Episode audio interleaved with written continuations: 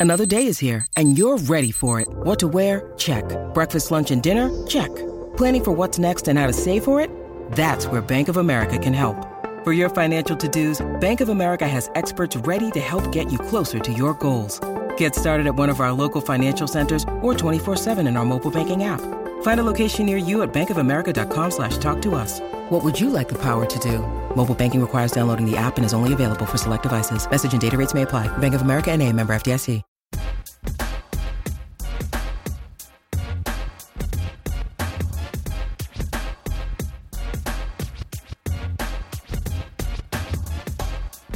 Everybody, welcome to a brand new MMA Roasted podcast. It's me, Adam Hunter, here with Tyler Bowe. What's going on, you guys? Waiting for Alan Jouban to join us in studio.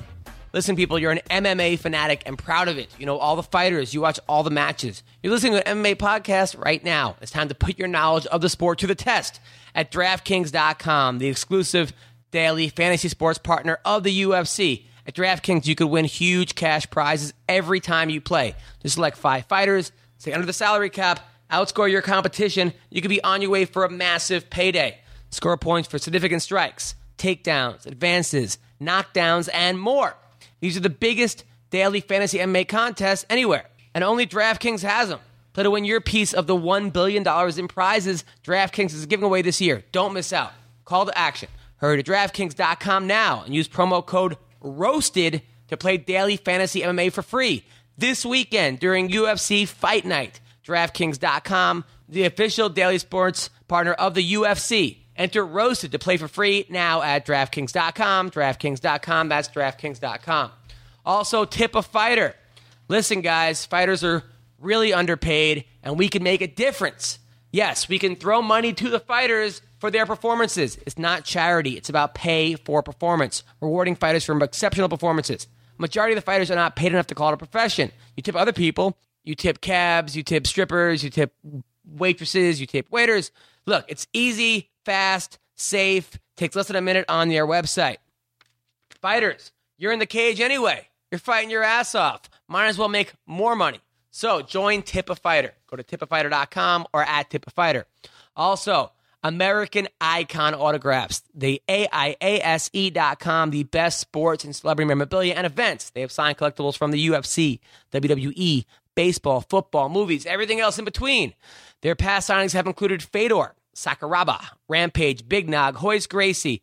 They have the best signed collectibles. Trust me. Go to their website, find out who's signing next. Go check out their events, meet the celebrities, and build your man cave.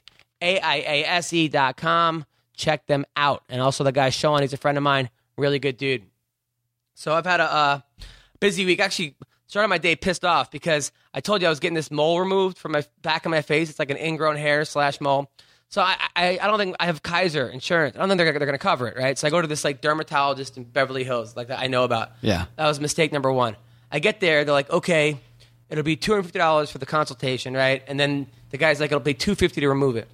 Okay, it's not bad. Whatever. It is- Yeah. it is what it is. I don't think Kaiser's gonna. It's, it's like you know, it's uh, cosmetic.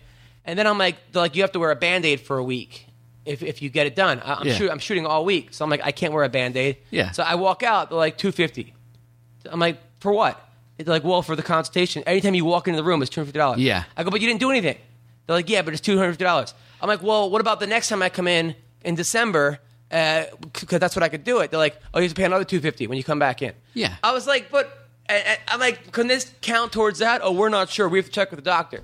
So, so I'm just that's where I'm just coming from. It was just annoying. Just- I just threw out two hundred fifty dollars at my fucking open my window, just toss it out. Dude, that's the worst. I I've had a ton of dermatology stuff done too, and it's luckily for me, it's not cosmetic because I got some family history of like melanoma and stuff like that. Yeah. I got tons of moles, so I had uh, this guy, but I don't know if the guy that I went to is like he's like good in the sense that he's like really aggressive. He's like. He, he's like if he if he sees something that he's like a little bit sketchy about, he'll be like, "Oh, let's take that off." Dude, this guy has cut me to pieces, man. Really? dude? I I, I mean, if, I don't. You've never seen me with my shirt off. I got scars all over. I've had so many. This Ugh. dude, eh, but the same thing. Every time I go in there, it's like you know a couple hundred bucks a visit. Ugh. Most of it's covered by insurance, but dude, I I look like I got like in like a bar fight, like I got stabbed like twenty times. It's ridiculous. But I had a good week though. Uh, Thursday, I after I had this show, I went to the Laugh Factory. I hosted. Mm-hmm. It was funny because like it was packed. The one in Long Beach, which the place holds 500 people. That's a so when, when there's like 20 Yeah. people, it's like sad. you know. Yeah. But in this place, it was actually really crowded, and I'm on stage. And there's this old lady there, and I love messing with old people. I'm like, oh, you know, we should have sex. I'm like, who's your grandson? You know, and I'm, I'm, I'm gonna knock out these teeth. They just, just whatever. But they're like, tonight we're gonna, I'm I'm gonna break these hips. Tonight we're gonna party like it's 1949. Everyone's laughing. She's having a great time. So then I introduce the first comic. I, I get off stage. I come back on. She goes, "You're back again." and then everyone just lost it. I'm like, Yeah. "Yeah, I'm back again." This is not Groundhog Day. I'm the host. Yeah. So then it was like that itself was funny. Then there was this like these uh this uh, black guy and black girl next to other. So I'm like, "Are you guys dating?" And the guy's like, "That's my sister."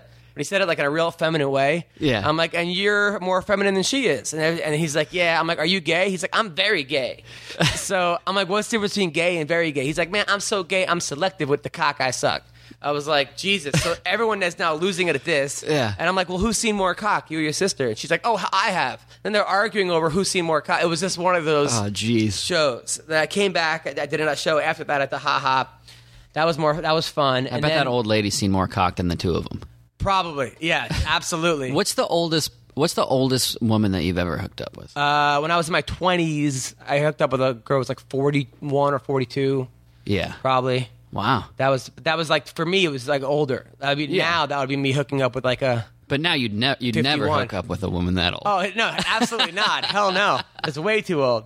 Uh, and there was this hot Filipino chick who had like implants, just just beautiful girl. And I, it was one of those things like at certain clubs. You know, you, you know, the more comfortable you're in a club, the more you'll hit on the crowd afterwards. Like, at- Yeah. I'm at the Ha Ha all the time. Second hit on a crowd. It's like, but I'm not at the Laugh Factory that much.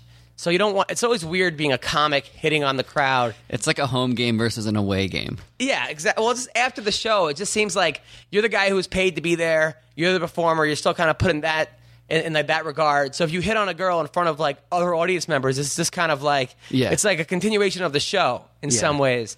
But she was she was smoking hot. And she was like, "I thought you were the funniest." I'm like, "Thanks." Then she went to the bathroom with her friends. I didn't want to wait outside for her to come out of the bathroom. Like I just left, but I, I like left going, uh, "That girl was cute." But plus, I'm sort of like. I'm starting to date this girl. Like it's only been a couple dates. We've had a couple dates, but I, I do like this one girl. I actually she was sick this weekend, so I brought her soup. Oh, what a sweetheart. Yeah, I'm trying to make her feel special. You know, There you We're- go. We're not at that situation where like I can call her my girlfriend or anything, but we're just we're sort of hang, hanging out. you Yeah, know, like, but we'll- she's soup worthy. definitely soup worthy. The girl's the girl's soup worthy. That's a big deal. You know. Um, And go on. I was just gonna say you had a huge weekend, dude. So you had the improv. Yeah, I did the improv Friday night, uh, and I was shooting all day. I was shooting my TV show all day. I shot with Marina and with my dad. We did like so. That was like tons of shooting, and it's like, and then that night I did the improv, and it was it was packed. It was actually like, I mean, wall to wall. They had to turn people away. It was That's fun, and it was a fun crowd. Like Marina came with her boyfriend, um, and then this guy Barrett Blade, who used to be uh, married to Kirsten Price, who was one of the hosts of Night Calls back in my Playboy day. Mm-hmm. Well, now he's like shooting and directing porn, so he brought like twenty porn chicks, and um, and so that was just, they, they were good. And Cleo came, uh, the uh, Rhonda aroused me. You weren't Oh, there. yeah, yeah. Rhonda aroused me came. And uh, it was missed funny. that one. I was funny. One time I, saw, I was thinking about this. It was one time I slept with a porn star a while back, and you know, it was one of those things where I didn't know if she was actually acting or not. You know, I was like, Yeah. I mean, it was, she was like real loud in bed, and I was like, oh, I don't know if she's just, just doing this for me, or because I always want to make a girl orgasm, especially the first time I have sex with her, because you want to come back. You, Yeah. know, you want to be invited back. Yeah. You know, it's it's like a comedy club. It's like an audition in some ways. You don't want to. You don't want to be like, uh, you need you need work, or you're, you're too green, or Yeah. come back in a couple years. We'll be in contact with you. Yeah, don't call us. We'll call you. so uh, this girl was super loud, and then afterwards, I was like, "Hey, did you were you did you really orgasm or were you faking it?" And she was like, uh, "Oh, I'm not faking it. There there there are no cameras around." Yeah, I would. I would think. You know, you never know. I guess with with any like a person, but I would think that uh, they spend so much time, like, kind of. Uh, doing that for business, that there'd be like when you're off the clock, you Yeah. just kind of like do it for fun. I, I could. She said there are no cameras around. I've never Yeah. heard that before, but that was uh. so was- she she that- didn't know about the camera you had set up in the corner. Exactly. That you're funny. That's funny. That's a good tagline. I like it. Uh, but yeah, this is a while back though. This is a long time ago. Um. So yeah. So I don't even. That's the thing. Is like I used to work at Playboy. I was the warm up comedian for Mm-hmm. Night Calls, which was like this like call in show. It was like ten girls. They would be scissoring each other. So you're like a comedy fluffer. I was a comedy fluffer, and it was the worst job because they'd be like literally ten naked girls behind me, and I'd be going to the crowd, going, "Hey, where are you from? What do you do?" And people Yeah. like, no one even wanted to be seen there. Yeah. and then and then I'm blocking the vision of ten naked chicks. Yeah. So it was just, it, but I was the only job I've ever showed up early for. I swear, I showed up like an, an hour Yeah. early.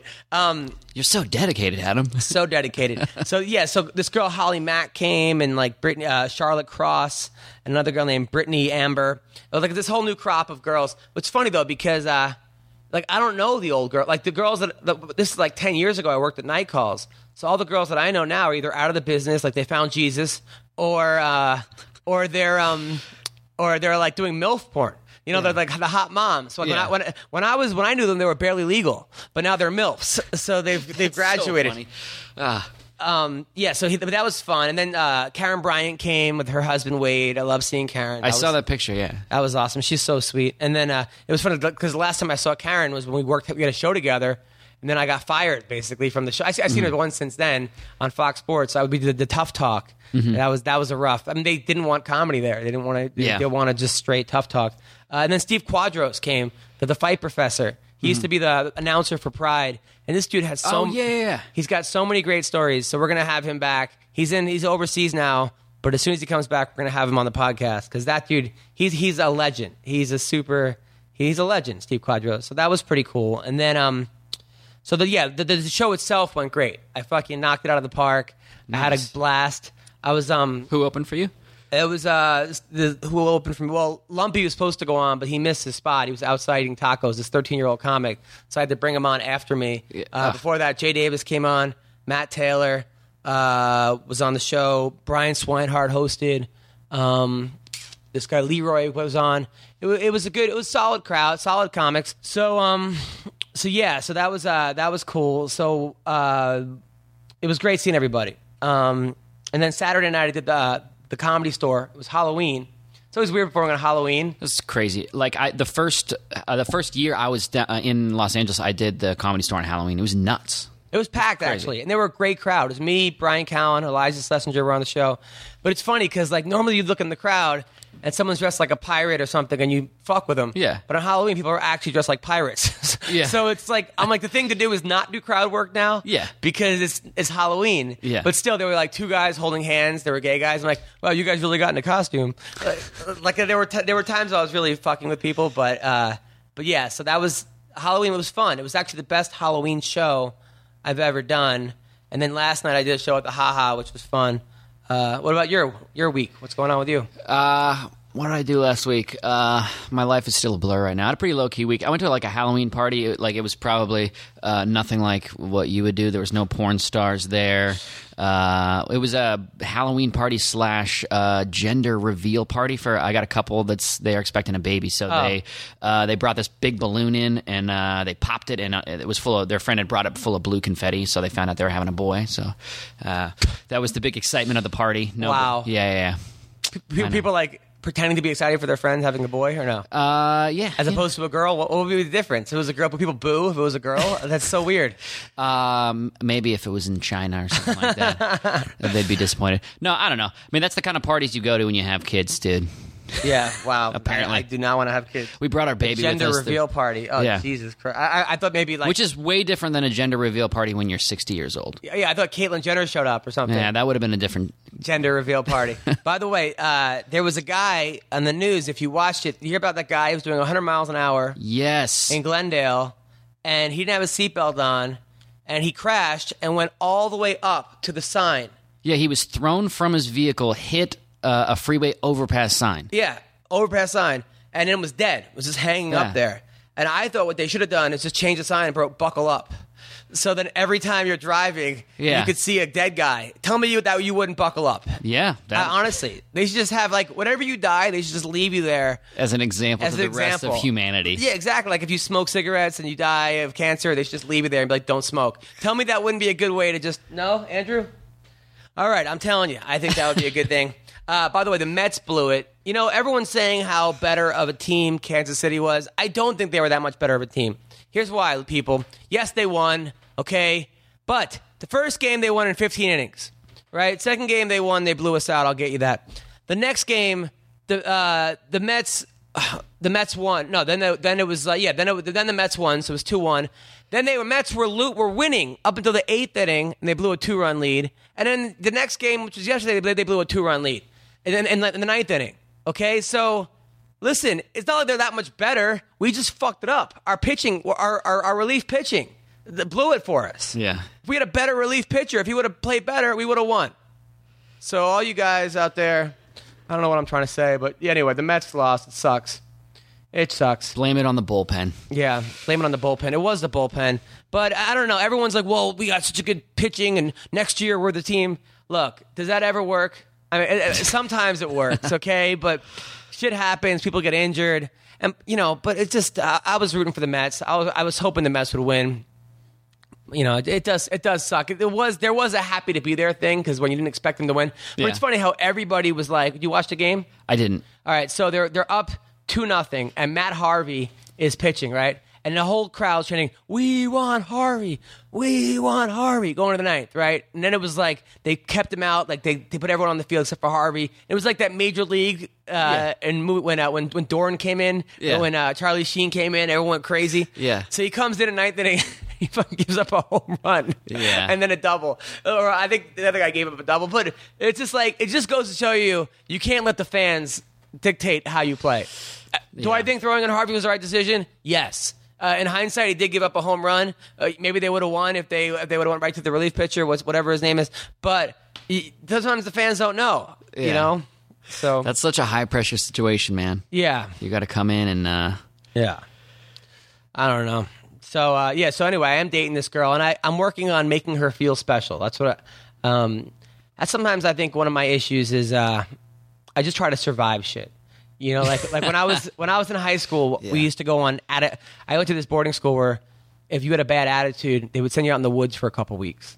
They were called attitude trips, and you you would go to brunch. It was your one day off, and there would be a, a, a sign up sheet, and they go, "These people have to be ready to leave in like two hours." And then you'd go out in the woods of New Hampshire, and all day long you would move, remove rocks back and forth, or you would rake leaves, or Yeah. you shovel snow, and then at night you would seminar, talk about your problems, and then you had to like run four miles and do workouts until your attitude got better. And it was all about what what are you dealing with? What are you dealing with? Well, you know, what's what are your issues? that sounds like Rocky Five. That's what I used to have to do all the time. And I remember I was out there for a week, and then they would say like, "Hey, these are the kids going back to the to school, right?" Which was this boarding school, and they didn't actually call my name. And I remember crying because I was in tenth grade and I really just wanted to go back to school. I hated being out in this fucking woods, it, with smelling. You know, Yeah. you can't. You can't. There was no showers out there. It, I don't, it was just. It was rough. It was really. You had to like brush your teeth but like those. I don't even remember. I think it was like the. It was uh, paste toothpaste that just came out. It was like the. It was just horrible experience. You, you like smelled really bad. Ugh. So uh, I remember wanting to go back, but I remember my issue was I was trying to survive the outpost, Yeah. as opposed to really get the most out of it. Yeah. And I think sometimes with girls, I'm trying to survive the relationship. I'm not really trying to like, oh, I have a girlfriend or I have this or I have that. But I'm not really. I'm just going through the motions. I'm not trying to really Yeah. achieve. I'm not really trying to to like take it to the next level. Did you? I remember dating uh, when I was younger and doing this thing. Do you ever do this where, as soon as you start dating a girl, uh, you start thinking of how you're going to break up with her? No, but I, I remember I, I've actually like had sex before, thinking like, how am I going to break up with this chick during sex? Because I like Yeah. I, I- knew I wanted to break up with her, but she's like riding me really good, and I'm like, fuck, like how am I gonna? It, it always comes back to the sex, but but you know that's exactly what I'm talking about. I'm talking about before you even give the relationship a chance to grow, you're already thinking of a way to get out of it. Well, uh, yeah, sometimes. Yeah. of course, yeah, of course. Or you, or or you, or like a lot of times you're thinking like, okay, how is this not the one? As opposed Exactly, to this is the one. How is this? And I think it's a it's a protective mechanism. It's a way of like not hurting yourself. It's a, but Yeah. that's something that I'm go- I'm gonna not do anymore. I'm gonna work on not doing that. Just okay, I'm just surviving it. I'm just I'm just finishing the race, but I'm not really trying to like come in first place. Yeah. Uh, you know. So anyway, fights. This is a fighting podcast. So the, that's our that's our, our our week recap. Um, we're waiting for Alan to come in, and we also have Jessica Eye on the show. as well as Shane Kruchten. Good show. So, uh, a couple things that happened. Um, yeah, Halloween was yesterday. People had some funny tweets about Halloween costumes, about what pe- what Did people you- were going to be. Did you dress up? No, did you dress up? Uh, we did, but since we, like I said, we were going to this party where they're trying to, they were going to find out about their baby, whether it was a boy or a girl. My wife and I, uh, she dressed up in all pink, and I dressed up in all blue, and we put some like big question marks, and uh, that. So it was, it was kind of like a last minute thing. Yeah. But uh, dude, the the like, I remember going to the comedy store in Hollywood, and it's just the costumes are crazy, and I don't know if it's because it's Los Angeles and there's so many people that are in like acting and like special effects, but like the costumes are insane. in Yeah, people get way too into it. It's just, Um, it's just kind of annoying, actually. like dude and the thing is with like every year you see like the slutty uh like the slutty version of everything like a girl will be like i'm a slutty cop or a slutty cat or a slutty whatever but I was thinking about this the other day, dude. I don't think it's so much a function of women are trying to make anything sexy, like, oh, I'll be a sexy salt shaker. Uh, it, but I think it has to do with the fact that a guy would literally have sex with anything. you know what I mean? a girl's like, "Oh, well, what if I dressed up as like a what if I dressed up as like a piece of asparagus?" And guy's like, "Yeah, yeah, I'd fuck that." A sexy, I'd fuck a yeah. piece of sexy So it's a sexy anything. Anything Yeah. sexy, guys will fuck. Yeah. It's true. I saw a woman dressed as a sexy Martha Washington. Uh, I saw a sexy Hitler. I was like, What? No, I'm kidding. I'm just, Oh, I'm God. just thinking of the worst possible scenario. what if the girl was super hot and you're like, all right, the guy in me says yes, the Jewish part of me says no. I am not fucking a sexy Hitler. Uh, uh, no, I don't think I would do. If I did, it would be in the shower, just for irony. Oh. Okay, so now, um, by the way, uh, so I wrote, I wrote like Jon Jones got in big trouble for handing out nose candy. Ugh. That that wasn't bad. Um, there was some pretty funny ones. People were tweeting me. Kendall Grove hands out condoms for Halloween since he never uses them. Yeah, that's- he's got like five kids. Uh, Dana Unleashed wrote, Yoel Romero won't get off a stool to hand out the candy. not bad, not bad. Yeah. Uh, someone said Quint Quint Zulke, but I'm going to dress up as a bad tattoo so Rowdy Bec will let me sit on her head. by the way, Rowdy Bec's in town. Yeah. Uh, I think she's going to be uh, Thursday. By the way, we have uh, uh, we have a good show Thursday. We have the Bell Jade Bryce. It's going to be in studio. Uh-oh. I love Jade Bryce. How come I always miss? I missed. Uh, I missed Ronda Rouse me. I'm, miss, I'm not here Thursday. Right? may- maybe he'll be here Thursday. All right, maybe I will. Uh, John 3M wrote Yoel Romero sitting handing out Bibles. yeah, That's not bad. Uh, I, I'm, I guarantee there's a fight fan out there that dressed up as gay Jesus. there's someone out there. Adam Flanagan wrote, I'm going to go in as the Reebok deal to scare 90% of UFC fighters. Ugh. I like that. That's not bad. That's not bad. Uh, Daniel Cormier and Jon Jones are still going at it, by the way. Like, I'm dressing up as a salad, it's like a scare Roy Nelson. Uh, uh, Octagon Sports wrote, Vitor's pissed because somebody put candy in his bag instead of needles. That's funny. that's That's funny. that's a good joke. yeah. I got to give it. It's a good reversal right there. Good switcheroo. Um, Dana Unleashed wrote for Halloween. I'm dressing up as any fighter in the 135 division, so Bryan Caraway won't answer the door. I like that one. I like that. Uh, I wrote CM Punk dressing up as a UFC fighter for Halloween. Joe Rogan answered the door and told trick or treaters they don't have elite costumes. Uh, and then uh, Terry Sh- Shalito wrote Jon Jones hosts passing out candy will count as community service. Yeah, and the NSAC is handing out suspensions. Yeah, and that's not bad. And I said Khabib pulled out of Halloween, uh, which does suck that Khabib got hurt, and he said he, Oh. and he said he might not fight again. That I know that's awful, man. He's such a great fighter, and he just had a couple like a string of injuries. You hate to see that. Never lost a fight, undefeated.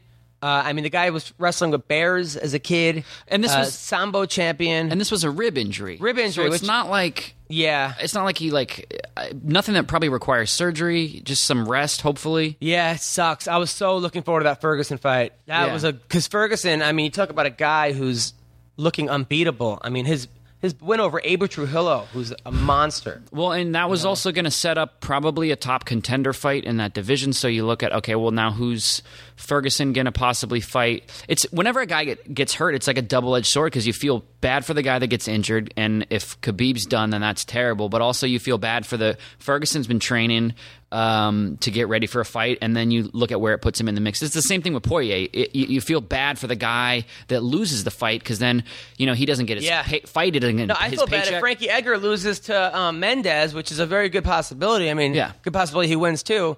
But now he just got fucked out of the of the, the McGregor fight. Yeah. and so absolutely, it's it's terrible. Uh, so that that happened there. Um, De La Hoya said he has been discussing with Ronda about boxing, I saw that video. which uh, I think that would be a huge mistake for Ronda Rousey to go Yeah. boxing. I just think that as good of a boxer she is, an MMA boxer, boxing for MMA, straight up boxing.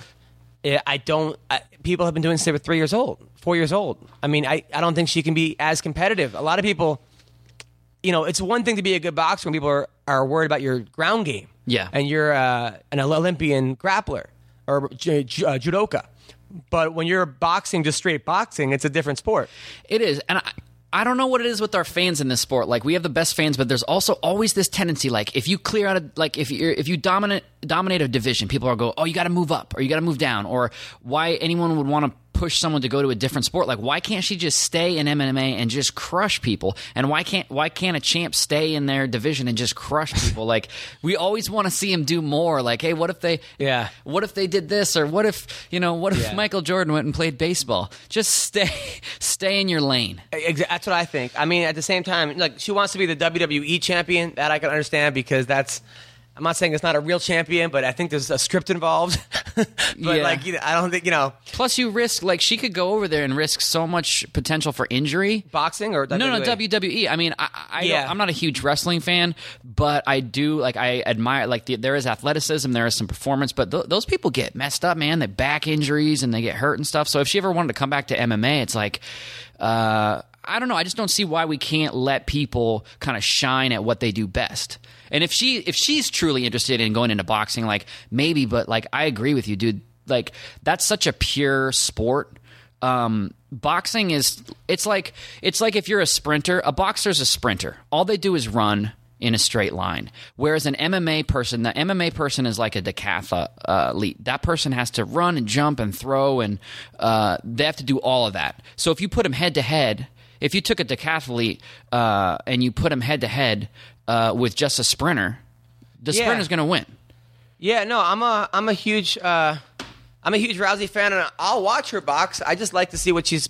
I want to see her dominate, you know. And I I understand. I mean, she's fallen in love with boxing, which is great. I mean, Yeah. she, and she's got that mentality of whatever I do, I'm going to be the best.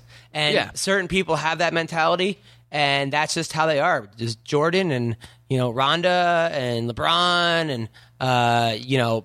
There's just certain people out there. Eli Manning. Yeah. I mean, not Eli. I'm Peyton Manning. Uh, but I'm sure Eli probably has that mentality also. I, I think I think Ronda could be great at anything that she puts her mind to, but I think she's dangerous and she's great at uh, at uh, MMA because she's well rounded. Yeah, yeah, exactly. Stay in the sport, Ronda. We love you. Fight Cyborg. That's what we want to see. Yes. Uh, and, and you know what? I understand fighter at 135. Before you go to boxing, I, I got to see the Cyborg fight. Yeah. I, I got to see that fight. And plus, there's still people in the division. Look, let's say you destroy Holly Holm.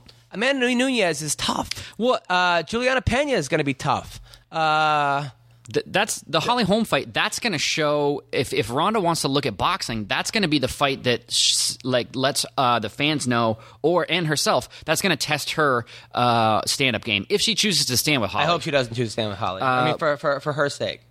I, I, I Yeah. just think I think But- her best, you know. But if she went to boxing, that's the kind of competition she'd be up against. Is is a is a woman like that that's been boxing forever and has that kind of skill set. So Yeah. Plus, you're also you know boxing gloves are different than four ounce gloves. Absolutely. you know, huge difference. All right, so we're gonna call somebody who I think is amazing. I've hung out with her a couple months ago. We went to uh, she came to my comedy show. She took me out uh, swimming in uh, in Cleveland. We went on to the uh, to the ocean. It was uh, not the ocean. There was, the, Great Lakes. where's where's Cle? where, it's in, in uh, Ohio, Cleveland, Ohio. Yeah, yeah, yeah. I, I mean, I know it's in Ohio, but I was trying to think if it was situated near. Uh, it's not by the Great Lakes. no, I forgot what river we went in, but it was it was very dirty. Probably some industrial dump. But it was awesome. It was awesome. we, we, I went into an, an air show with her. I went- Nice. I, I- we were on a boat watching airplanes fly. Did you see the video of Alan in the fighter jet? No, Dude, he posted on Facebook like him in like a Top Gun, like I don't know what it was, like an F fifteen or something crazy. Alan Jouban. Yeah, Really? Yeah, we could. We'll, we'll ask him about it when he gets in here.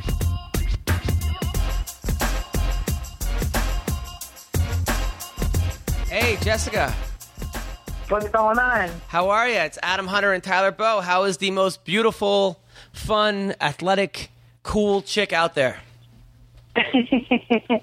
I'm good. I'm um, just in between doing some interviewing and get ready to make some food before I Nice. head back into the gym. Nice. By the way, thank you for coming to my comedy show when I was in Cleveland and then taking me on a boat with you and your friend and then showing me such a good time.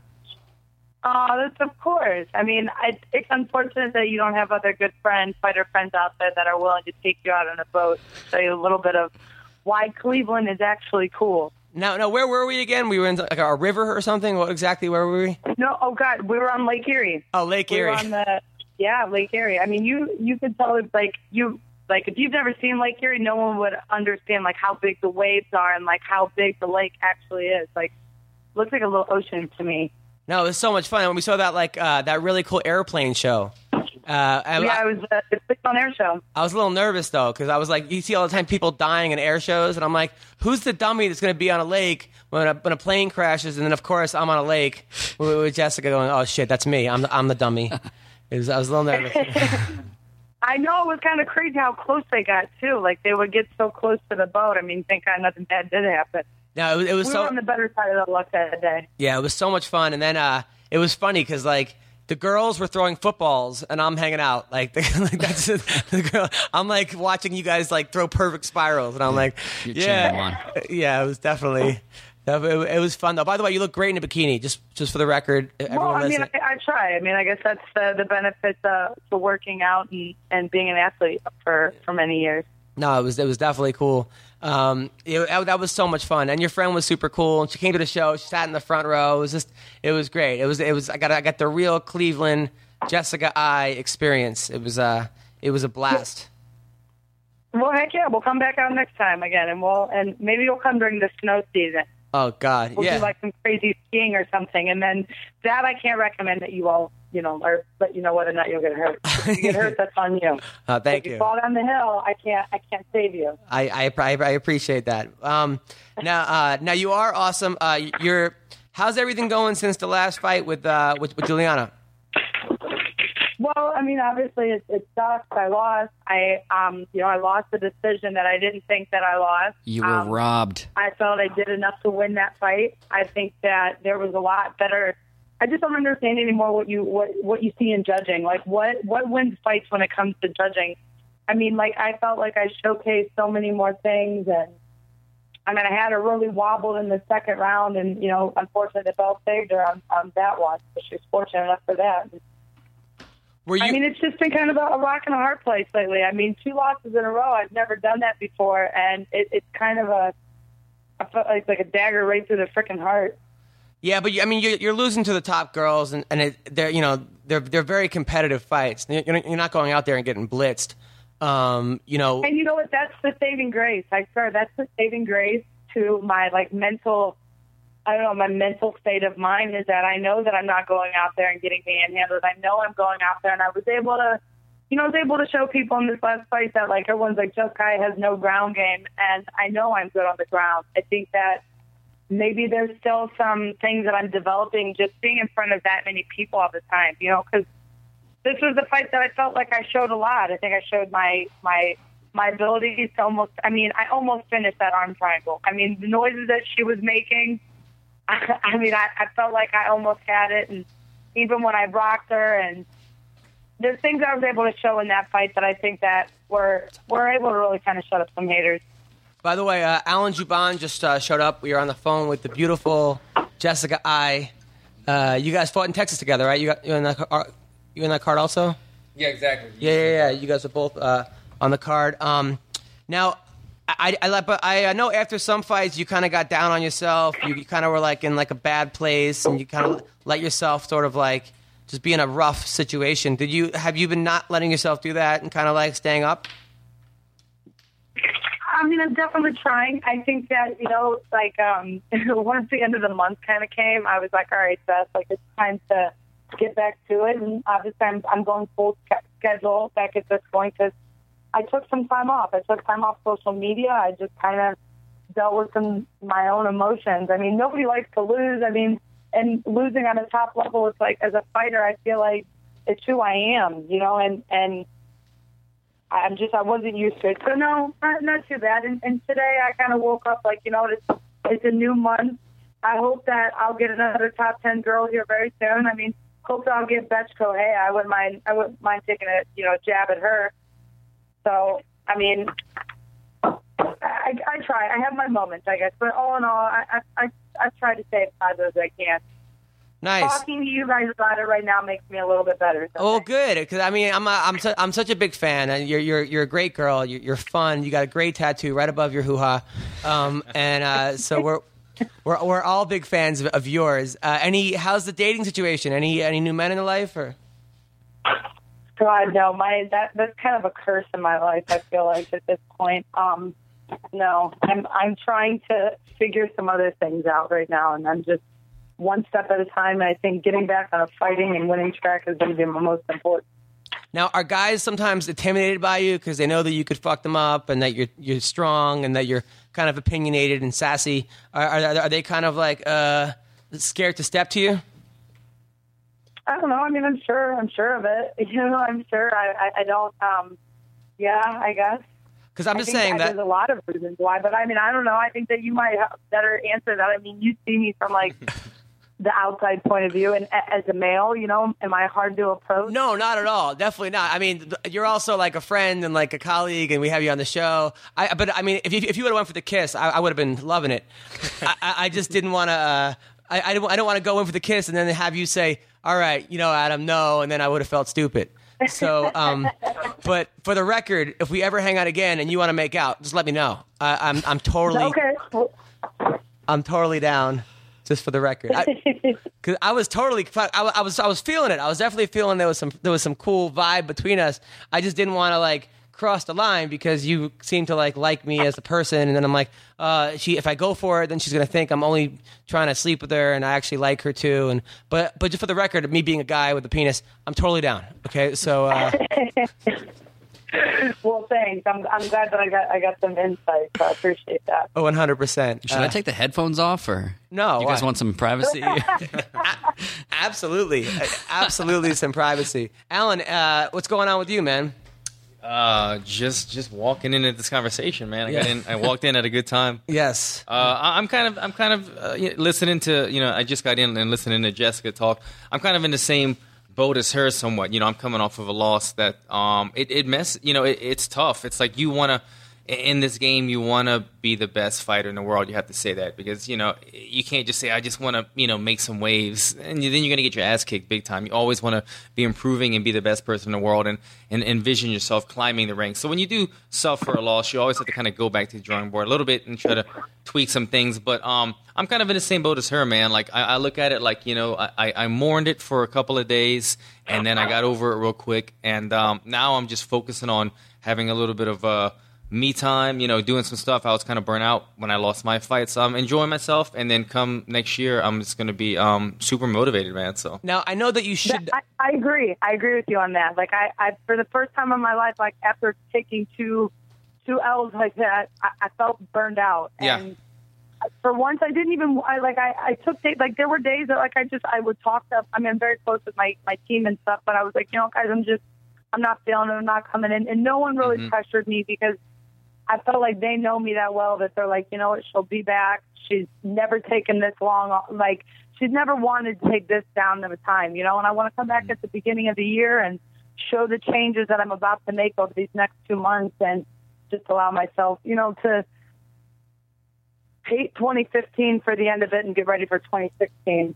Now I know that you should not feel this way, but but is there? I know a lot of fighters feel like they let their fans down by losing. Do you, Yeah. do you ever get? Do you feel that way or? I, I think uh, I, I well, I think I think every fighter feels that. Uh, but the more experience you get, the more that you know that's that's not the case. Because every time you know on, on Facebook or whatever, when whenever you have uh, friends or teammates that fight, and, and, and you know we're in the UFC, so a lot of our friends and teammates or are still in the lower levels. So I feel like we're the more experienced. So I'm trying to hand out some good advice. And whenever my teammates that are still, you know, coming up in the smaller shows lose and they, you know, they're apologizing to their fans, I always let them know that right away. I say, you know, like, dude, you don't need to apologize. Everybody's here to support you. Love, win or lose, they're going to love you. They're going to show love for you either way. You know, you don't have to ever apologize. But even with me saying that and giving that advice all the time, after I lose, man, it's just you just you just feel bad when people are flying in. your friends, your family, your sponsors, everyone's tuning in and having fight parties, and then you feel like they don't get that sense of uh, of relief, of joy from you winning. It, it's tough to deal with, but I, I've I've I've dealt with it a lot better over the years. Uh, you know, the more experienced I, I am as a fighter. I don't know. How about you, Jessica? Do you still kind of feel like you let your people down when you lose? Yes, and I do, and and and even more so, like when when it's a decision loss. You know, when a mm-hmm. decision loss is like based upon opinion. Mm-hmm. And just like what you said about the team and stuff like that, like I'm very close with my team, so a lot of them are on the lower level shows, you know, and getting into Bellator and you know getting getting their true chance and and they train with me and I'm their motivation. I'm me and me and Stipe are both that way. We're both their motivations to be at the top level and you know, they were all fighting a week after me, and we all went to this camp together. And you know, Stipe was going to fight at the end of the month, and then when everything kind of went sour for me, it's like I felt bad for them in that way. That I was like, dang man, like I don't want them to get distracted by what we just all went through together. And you know, get some fighters are crazy. They're like, oh my god, my teammate lost. What does that mean? I'm going to lose. Like they get crazy with their thoughts, and I don't want them to ever feel that way. And Mm-hmm. they're the ones I'm worried about most. My my real fans are going to support me, and you know, yet again, you at the same time, they're going to support us no matter what, win, lose, or draw. They they like us as people, and my coach said it best to me. I was freaking shedding some tears in the back after the fight, and he he he explained to me he's like Jessica, you know, the value of person that you are too is not because I was like, man, I feel terrible. Like I, I just I feel like I let everyone down blah blah blah like the, my my teammates my coaches and they go you know we we love you for you and we appreciate you so get that out of your head so i feel like that that feeling like you were saying comes quick and then it goes kind of quick like you don't it's not something i hold on to Well, good, good, good, good, good. Because I mean, I love, I love watching you in there. Uh, were you, were you surprised by Julianna's ability to take take a punch? I mean, yeah, I think I think you know what it. I, and I and I said this. It's you know what I'm peppering all of these females. I mean, I'm throwing mass amounts of punches. I don't know if it's me that needs to learn to hit harder and sit down more on my punches and quit peppering these girls, and or is it that you know like that she could take a punch? Like I mean, there's so many things to weigh into. But I mean, believe me, the second round she was she was struggling with my punches, and even in the first round, I mean, there was a lot of her rushing me and, and me having to show what my defense looks like, which we we anticipated that going into that fight, and I felt like I handled it well. I, I mean, I, I illegally got that illegal knee. That was the biggest crock of crap I've ever heard. The only reason why that ref took a point away is because Julie's corner was freaking out. Julie didn't even know I hit her. She had no idea. When they stood us up, she was like, "What? Why are you standing us up?" Because I didn't even hit her. I didn't. It wasn't like I purposely kneed her. It was in the middle of me going through the guard, and my knee came up, and it was just like in the motion. It wasn't. Right. And there, were- and there was that, and then he turned around and he warned her when she was elbowing me in the back of the head and kneed me uh, in the head when I was on the ground. Like it was just, it was real awkward. It, I mean, the point should have never got taken away, and I think that those things like that sway the judges because then they instantly start feeling bad for the other person. And Well, you're right. I mean, you're right there. Look, you're you're like a fight or two away of a, for a title shot. You're right. You're in the mix. You know, I mean, you're still one. I, the, you know, there's nothing that I can't I can't get back to to winning. Listen, in this sport, the the women's division is still shallow enough. I'll go get back on a couple more wins, and I'll get back to it. I mean, you're one of the ten best people in the world at what you do, uh, which is like I don't know anybody that can really say that except for the people I talk to on the on the uh, podcast. If I was one of the best ten comedians in the world, I, I, I'd have a fucking like ten yachts, you know. So uh, you, you got to keep it in perspective. You're one of the ten best people you do, one of the five best. So you you know you're you're right there. Uh, keep your head up, and next time we, we hang out, definitely go for the kiss. Uh, I will Okay. just just for the record, uh, I will not. I will. I, I will close my eyes and just and just grab your face. It'll be great. Do the butt. I'm in. So uh, so thank you for being on the podcast, and uh, we'll talk to you soon, Jess. Yeah, get, hit me up anytime, and good luck with your show. And I can't wait to see it. Oh, cool. Thank you so much. It was awesome talking to you guys. Take care. Take, care, Jessica. Bye. All right, that was Jessica Eye. I like her. She's such a sweetheart. Fun girl to hang out with. Like so cool. Like just a cool chick.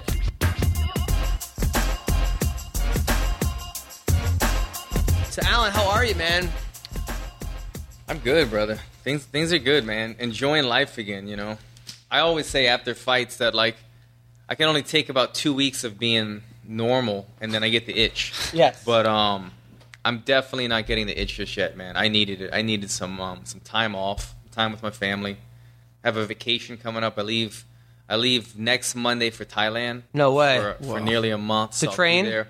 A little bit of both. That's a vacation. Going to fucking Exactly. Going the Muay Thai class. little Thai guys that hit you in the stomach for yeah hours at a time. It'd be like Um, jail for me. Yeah. Yeah. No. uh, Well, my wife's Thai. Right. And uh, and so her family's in Thailand, and uh, we haven't been in quite a few years, and my son hasn't met his Thai family yet. So it's a little bit Oh, of a that's cute. vacation. My son gets to meet his Thai family, and as well, I'm gonna go train as well. So he doesn't know he's part Asian, your son? What's that? Does he know he's part Asian Uh, I don't know. from your mom? But he's gonna see all these people that are like, it's gonna. How, how old is your son now? He just turned three. So he's gonna meet his whole Asian side of his family. That's- Right. He, yeah, he's never even met them. Really. well, I That's mean, so you know, he's funny. a couple of them. That's great. It's gonna be, what a, that's, that's gonna be. You got, you got to put a video yeah, camera on gonna him. like, I'm Asian. oh shit. You guys, does your, your wife speak Thai in the house? Yeah, yeah. She's she's uh she's flu- absolutely fluid in Thai. So your yeah. son's grown up like he knows both. Yeah, so he's learning it, man. That's a big part of it. You know, I really wanted my son to be able to speak, you know, speak the language, and um, obviously being in America, you know, you're going to learn a lot more English. But we try to we try to keep him up on, on Thai as much. Does she as speak possible. Thai in bed or no? What's that? Does Your she- wife? Like when you guys are having sex, does she does she talk Thai? no, she doesn't actually. I'll share. that, I'll, I'll shed that Like I usually don't go go into our uh, personal life too much with you when you But- ask. but she doesn't But no, speak she Thai. doesn't speak Thai in bed. That would be kind of kinky though. That you know? got to get her to like you got to bang her so yeah. hard that all of a sudden like her Thai Thai, Thai comes Right, out yeah. and she just No, starts no, like no. that would be hot. That'd be so hot. That's that's a, a crazy language because it's got it's got the tonal aspect to it. So Yeah. the the tone that you use with a word like changes the word. Really? Yeah, but but with that said, it, it is, and, and you're right about that. Um, but it's not that hard of a language to pick up. I Yeah. mean, I, I I don't speak it fluently or anything, but when I do try, it, it, it's not as hard as like uh, say like Mandarin or something. Yeah. For instance, uh, Now where where did you meet your wife? we met here in L.A. We met here in L.A. Oh, like where, and, though? uh, about uh, where at a club called National. Really? About ten years ago. I, wait, so she was walking past you? Man, I was I was super drunk. she was super drunk, and apparently we had a dance. We danced. Yeah, we had a dance. we had a dance. I walked That- across the did, dance. did you kiss her on the dance floor or no? I, I mean, I'm sure. I'm sure we we, we, we Wow, first night she's at the dance floor. You guys are making out. I'm sure. I'm- I'm You better pretty- get this story straight for when your son asks. Yeah, I know, right? I always wanted to have a, a more. It's funny when you hang around other couples and they, and they say this this beautiful story how they met in you know Costa Rica or something. like You were that. like, I had a boner on the dance floor, Yeah, I was and, wasted. My, and my wife was, and your mom was grinding on my dick, and then I was. She was super. Yeah, exactly. I don't have a great story about it. We met, we met on the dance floor in a club in L.A. And the rest is history, man. You don't really hear successful stories that start like that a lot of times in L.A. Usually, it's well, she is hot. Yeah, I bet your wife. She's super hot, super Thank cool. you. And uh, so. now you have one kid, right? Yeah, we have one kid, one son. Yeah. Now your last fight, uh, um, couple things. So Mm-hmm. number one, when you were hurt, you still wanted to fight. Uh, and I was actually worried about you because I'm like he might just fuck up the ref. I'm like I'm like Alan is the nicest guy ever, Yeah. but you have that that switch. Yeah. You, you're like you'd be a great superhero Mm. as like the nicest guy, like, and then all of a sudden you have that switch where you go into fight mode and, and everybody's getting fucked up. Were you were would you, were you thinking about hitting the ref? Man, I didn't. I, I don't. I don't remember any of it to be honest. Um, I only saw. I only saw bits and pieces. I still haven't really even seen the fight yet. I haven't even seen the entire, the entire card. I forgot to, I forgot to record it, and then I went to Louisiana after the fights, and I kind of just saw bits and pieces. And obviously, you don't want to see yourself lose or get knocked out. So I didn't really, you know, I kind of stayed out of the social media for a couple days, and then uh, I'm I'm gonna go back and and uh, and research the fight and, and watch it uh, again with my coaches and, and pick it apart. But until then, I haven't really watched that much. But I did see the ending where um, he dropped me.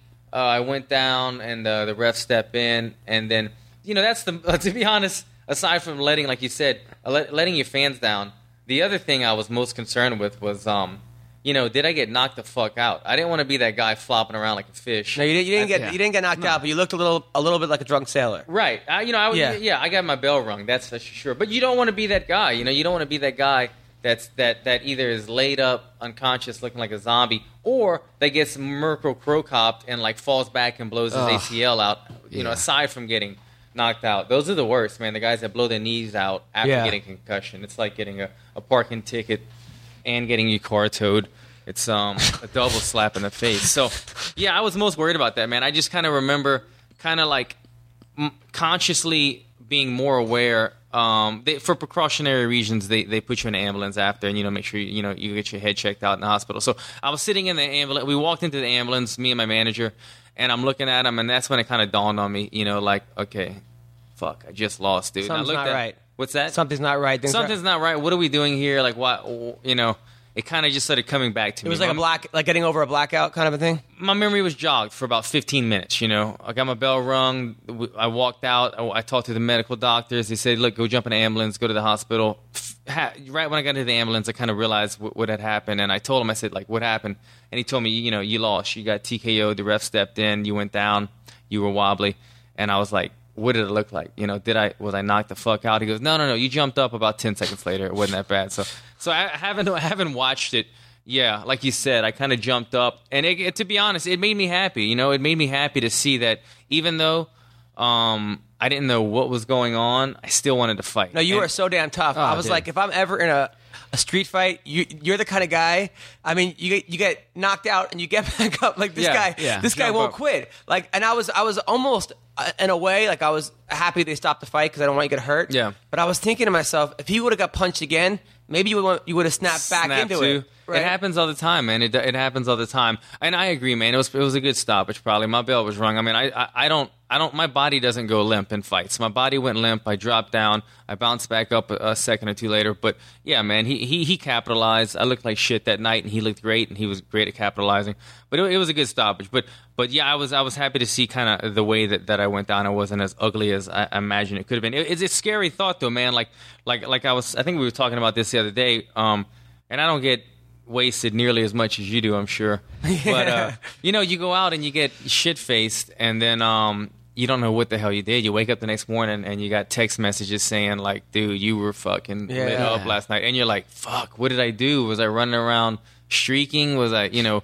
And it's a scary feeling that, and especially when you're fighting in a cage in front of millions of people, it's when you kind of come to and you're like, "Okay, I, I, I got knocked out," or the ref stopped it. Like, what did it look like? How did I do? What was my performance like? It's it's super. Um, as a fighter, as a professional, it's it's intimidating to think about going back and watching the footage for the first time to think, holy shit, I'm about to watch myself go down or, or watch a horrible performance. That's what you always dream about. Like I always, I envision the great things, but I also envision the worst thing possible happening, and that's kind of the worst case scenario. Like, all right, let me envision myself getting knocked the fuck out and elbowed in the face. That way, I can get over it, and I, you know, I've seen it, done it, been there, whatever. And um, you know, I had one of those nights. Now, what do you think? it Because it did look like you came out there and right off the bat, I was like, "Fuck, he, he looks like he's having an off night." Yeah. Uh, what do you attribute to that? Just your body didn't was bad weight cut or? What? Yeah, I mean, I, I would love the.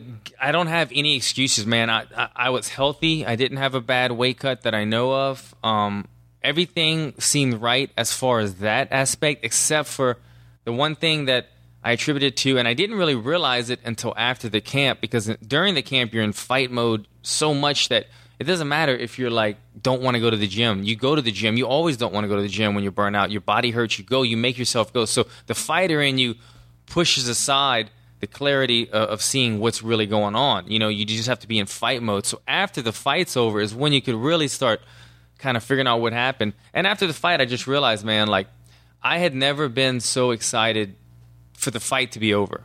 And and I and I that's what I realized. You know, the day after my fight, we were celebrating my son's birthday, and it was in Louisiana. So after the fight, the next morning, we drove from Houston to Lafayette, Louisiana. All my family came over. We had a big birthday party. I went to see all my that was friends. day after the fight. Day after the fight. Now, is it is it Sunday. awkward at all? It was a little weird coming home to see all my friends and family, the which you know I had rented all kinds of you know a big. I'd sell. I put together a big birthday party for my son, and everybody's there to celebrate. Are they afraid to say certain things? Yeah, you know, it's like the elephant in the room. You know, I'm wearing sunglasses. They're like asking me, "Are you okay?" Two or three times in a row. Yeah, I'm okay.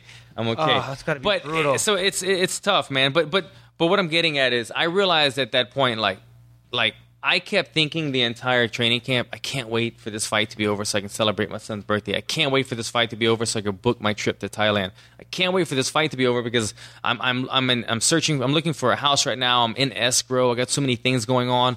I just want to finish this house and move into this house. And I realized, man, I was burnt the fuck out, Yeah, dude. we I, talked about that before you came on. Like Yeah, just just like I was on. I- It was a crazy experience, but there are times like I get into relationships where I'm just trying to survive the relationship. Like I'm not really trying to like make this girl feel special. I'm like, oh, I have a girlfriend, or Yeah. or you know, there are comedy shows we were talking about in high school. I got sent out in the woods for attitude trips, Mm. and, and they wouldn't let me back into school until my attitude changed. And they're like, you're trying to survive the outpost. You're not trying to get the most Right, out of it. and that's exactly exactly change. sort of what you kind of went through in some ways, where you're trying to get through the fight, but you're not really trying to dominate, see how good you can be, you know, get to that next level. You, you, the, the thing that the small detail that I, I recognize as well, aside from being so uh, consumed with what happens after the fight rather than about the fight, um, was also that I didn't have that hunger. Every fight, I'm always telling my corner, um, you know, like remind me during the fight. I always tell them, give me 15 seconds warning when there's 15 seconds left, because and then I say, and then I always tell them, like, tell me, do something amazing. Remind me while I'm in this, wh- Like a cartwheel Yeah, right. Remind me why I'm in this sport, and it's to do amazing shit. It's to freaking do do stuff that's never been done before. To go for knockouts, to get those fight of the nights, to get performance of the night bonuses, to like to relive the rocky moments that I lived watching movies like that as a kid. That's why I'm in this sport because it's been in my blood and it's been in my heart my entire life. And I didn't have that this fight, man. I didn't. I wasn't like going in there hungry and passionate and like wanting to do something amazing. I went in there just thinking, I have to win. I have to win. I have to win. And then I just was dragging And, my and you feet. man. and you fought probably the best guy you've ever fought. Yeah, yeah, he was he, not taking nothing from him, man. He's a rock, dude. He's solid. He capitalized. You know, the good thing about Albert is um, he's got great power and he's got great precision. He's got really good precision striking. And I went in there dragging my feet, man. Even in warm ups, they, they were telling me after the fight, they were like, dude, when you were warming up, my, my coaches were telling me, when you were warming up in the dressing room, we didn't want to say anything, but you, you your foot, you were dragging your feet, your kicks were looking slow, like everything just looked like I was kind of in slow motion, and that's what it was. I just had I had a fall going over me. And um, it wasn't my night, man. Like I said, I'm not making an excuse, but it just you have No, on and off nights. It doesn't sound like an excuse at all. Alan. So sometimes you go to the gym and like you you, you think you prepare yourself all night. "Oh, I'm gonna have a great sparring session tomorrow. I'm gonna wake up in the morning have my cup of coffee. I'm gonna focus on it. And even though I'm focused and I'm not like fucking off, I still go to the gym and get my ass kicked in sparring now and then. You just have off days, and sometimes you just can't really. Even Oh, though co- you comedy. stay I mean, there are times that, happens. times that like you're on a comedy show and everyone's killing, and Yeah. everyone's Yeah. like, "This." You, they, I hate people go to be. I hate people say to me, "You're going to kill tonight," or "This crowd, you're, they're going to love you." I'm like, "Don't tell me." Yeah, yeah, yeah. I please don't tell me they're going to love me because then Yeah. already I'm already thinking of the result. I'm not thinking of the joke. I'm not thinking of like what I'm going to do to get there. I'm thinking of just of just kill. And uh, and there are times where like everybody kills and you- and like you're just it's just not there. I mean, luckily I have 45 minutes to figure Yeah. out how to get them going. Yeah. I, I because but if I had like I was just- if I had like eight minutes or something and I'm like and then it's a make or break. Now at what point now is there a time in the fight where you're in there and, and uh, Albert Tumenov right Yeah. uh, is is landing some some some good shots on you where you're like ah fuck like what what's going how do I is there is there is that going through your head like shit like did, I got now I'm in am, I, am I did I bite off bite off more than I can chew am I not what's going to happen here how do I solve this puzzle Yeah, I mean, absolutely. I getting going into the fight this entire camp, we we the, the strategy for him was just, just outwork him. You know, I wanted to go in there in the first round and just use a lot of footwork and jabs and not really so much power as much as just like like a pop pop pop pop pop pop type rhythm. Just kind of keep that rhythm the whole time and throw him off, throw off his rhythm. And, and set that kind of pace. And then go into the second round, and once he started getting frustrated and opening up because of that high paced rhythm, then I would open up my counters. And that was kind of the game plan. That's kind of how I hit pads. That's kind of how I wrestled. That's kind of how I sparred every day for that kind of rhythm. And the the bell rings, and I go in there and I start throwing a couple little shots, and my rhythm just wasn't there. I wasn't pop pop pop pop. I went all of a sudden. I went flat footed, and I was throwing. I wasn't even throwing. I just got, I got real trigger shy, and I started putting my back to the cage, which is like the first no no that, that that we that we do in our camp. It's always staying off of the cage. That's all we worked on. And immediately I got trigger shy, wasn't throwing, wasn't moving, and then I put my back on the cage, and um, and he, uh, yeah, he caught me with a head kick one, and, and it, it just I never really got my uh my- balance. He caught me with, with a head kick, and I and I blocked it, but it went through my guard. It went through my block, kind of threw my equilibrium off, and um and he capitalized on that. But I knew I was off, man. I even saw at one point right before he hit me with the head kick, I hit him with the head kick, and and I, I set it up kind of nicely. I, I feint, I faked a left hand just barely faked it, and then I threw the left head kick instead. And he went low to, to like catch a low kick, but the the, the, the head kick went over his uh, his guard and hit him right in the head. But it like barely even grazed him. And I knew then I was like, I just landed a head kick, and it didn't even didn't even phase him at all because I had no power on it. I didn't follow through, and something was off right there. That should that could have been the end of the fight, but instead it didn't even put a bump on his head. So Did your kid see the fight? uh, no, I usually show them my fights, but he didn't. Like I, I I really didn't even see it myself. I have to go. And your wife is she a nervous wreck during the fight? Like she sees you get knocked out, is she crying? Uh, you know, she cried like when I won my UFC debut. I don't know if she cried when I lost. She's crying when you win, not when you lose. That's a little rough, right there. Yeah. Um, but she, you know, she's very emotionally feeling everything that I'm feeling. You know, we've got that strong of a bond where she feels my emotions too. But with that said, she's been with me. We've been together since, you know, my very first Muay Thai fight. So, you know, counting all that stuff, she's been to like 30 of my fights. So she's used to it. She's used to it. Like I said, man, I remember the first day we walked into Legends together, and to see you in up there on, on the UFC, I'm just like, I'm so amazed. And and you're not, and it's, it's also like, you're a guy that doesn't have to fight.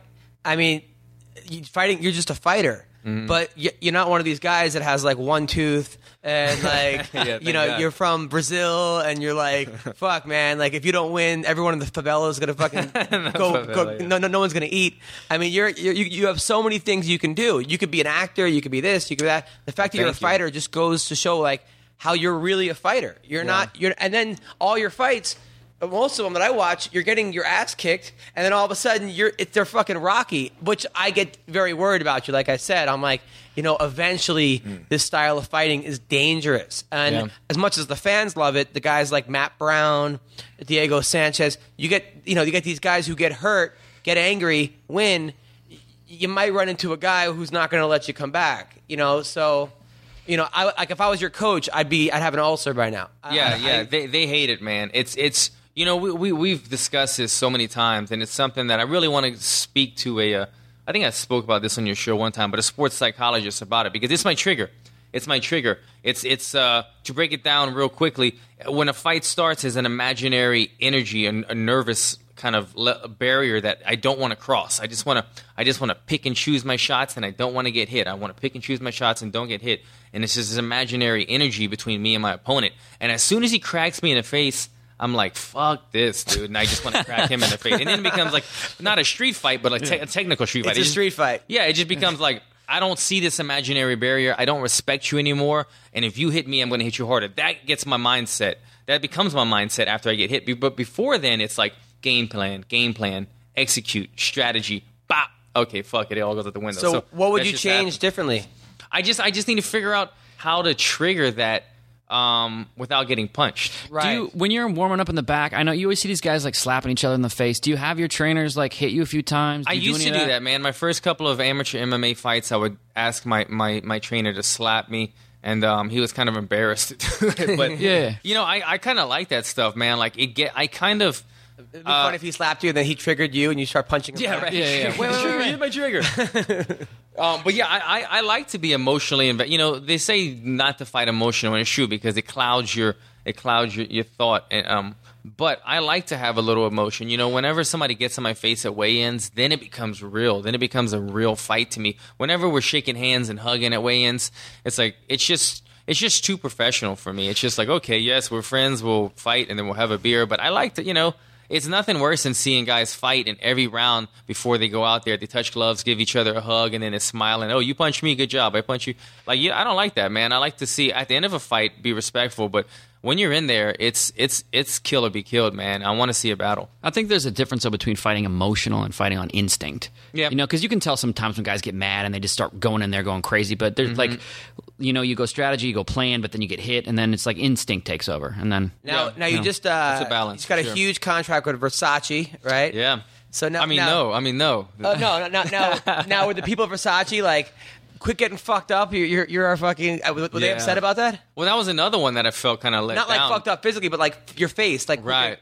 Um, I don't think they mind, man, because um, the thing is, which is great. Um, obviously, I was a model before I started fighting, and uh, I modeled for like ten years, and then finally fighting was, which you know, uh, was always been in my my heart, my heart. now that I'm doing that, they hired me as a fighter. They didn't, you know, they didn't hire me as Alan, this model guy. They said, look, you're a UFC fighter. We think you have a great look, and uh, we want you to be part of this campaign. And so, and, and that, you know, I'll tell, I'll tell you how much they cared. I even, I called my agent before we shot the job, and I was like, dude, I'm going to shoot this huge, you know, Versace campaign. Do I need a, like, do I need to like get my feet cleaned up or like a manicure or a pedicure? Like, you know, I have like matte feet. You know, I have blisters and like, like the, you know, those little things. Um, I have calluses and you know, just nasty shit like that that I don't think they they're aware of. And so he goes, well, let me check. My, my agent Jason calls the people at Versace or calls uh, Bruce Weber, the photographer, and they said, no, no, no, don't touch a thing. They want you to be as uh, uh, authentic as possible. Right. And I was like, okay, man, but you know, so that's what they wanted. They wanted me to come in there with calluses. Did they have you with hot model chicks during the and shoot? your own toenails. Yeah. Um. Um. Man, I'm not supposed to. I don't think. I don't know. if I'm supposed to speak in detail too much. But yeah, there was one. Um. I'll say there was one supermodel chick that shot the campaign w- w- with me. It was a- she it a was she group of all people. over you or no? Uh, we did have a pretty, a pretty uh, steamy shot. One of the, one of the scenes. Now was your wife Did on she- set with you? She wasn't. It was shot in. Uh, it, it wasn't shot in L.A. So Where was the shot? it was in uh, in Brooklyn. They flew to Brooklyn. What's that? They flew to Brooklyn for the shoot. yeah. yeah. That's pretty badass. Nice. Did nice. the did the girls have matte feet too? or- Not at all, man. Not They at have all. matte thank, badge. Thank God. Oh, But yeah, they wanted that authentic look. So I don't think it mattered. You know, I don't think it mattered if I was beat up looking or whatever. That's awesome. They hired me as a fighter, man, and um, You have a cool wife to not get jealous too. Yeah, no, and I played it really well. You know, after the scene, I called my wife, and I was kind of thinking, like, even though my wife is super cool and not jealous, it's hard to be like, you know. Uh, how, you know, you look at the movies, and even though Brad Pitt's having a sex scene with somebody, whatever, he's an actor. It doesn't matter, man. People get Yeah, emotional, yeah. and people get jealous. You know, look what happened. He he did that, that movie with Angelina Jolie, and he Right. dumped his wife after. So I was like, I need to play this a certain way. I don't want to be called up and, and, and kind of like push it away. I don't want to be like, uh, you know, babe, um, they made me kiss this super hot. You know I mean? So I just call I called her up immediately after, and I was just like, I was like, babe, guess what?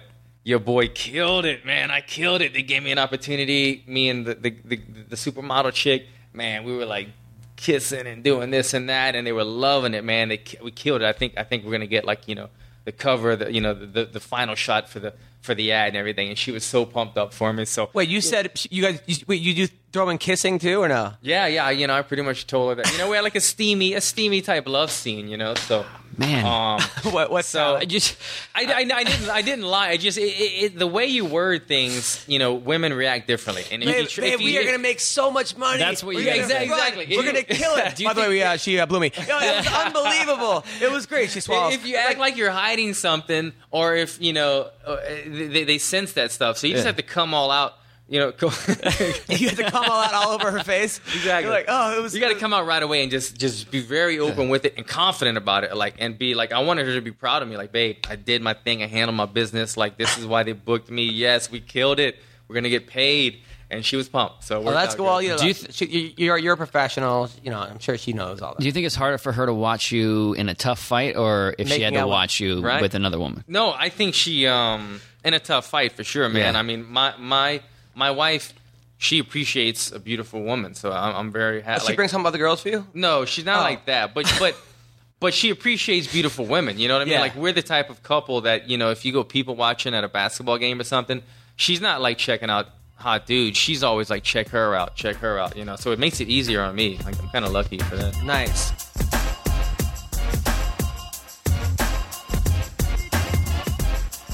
All right, so someone else who was a hot wife we're gonna call right now is Shane Kruchten.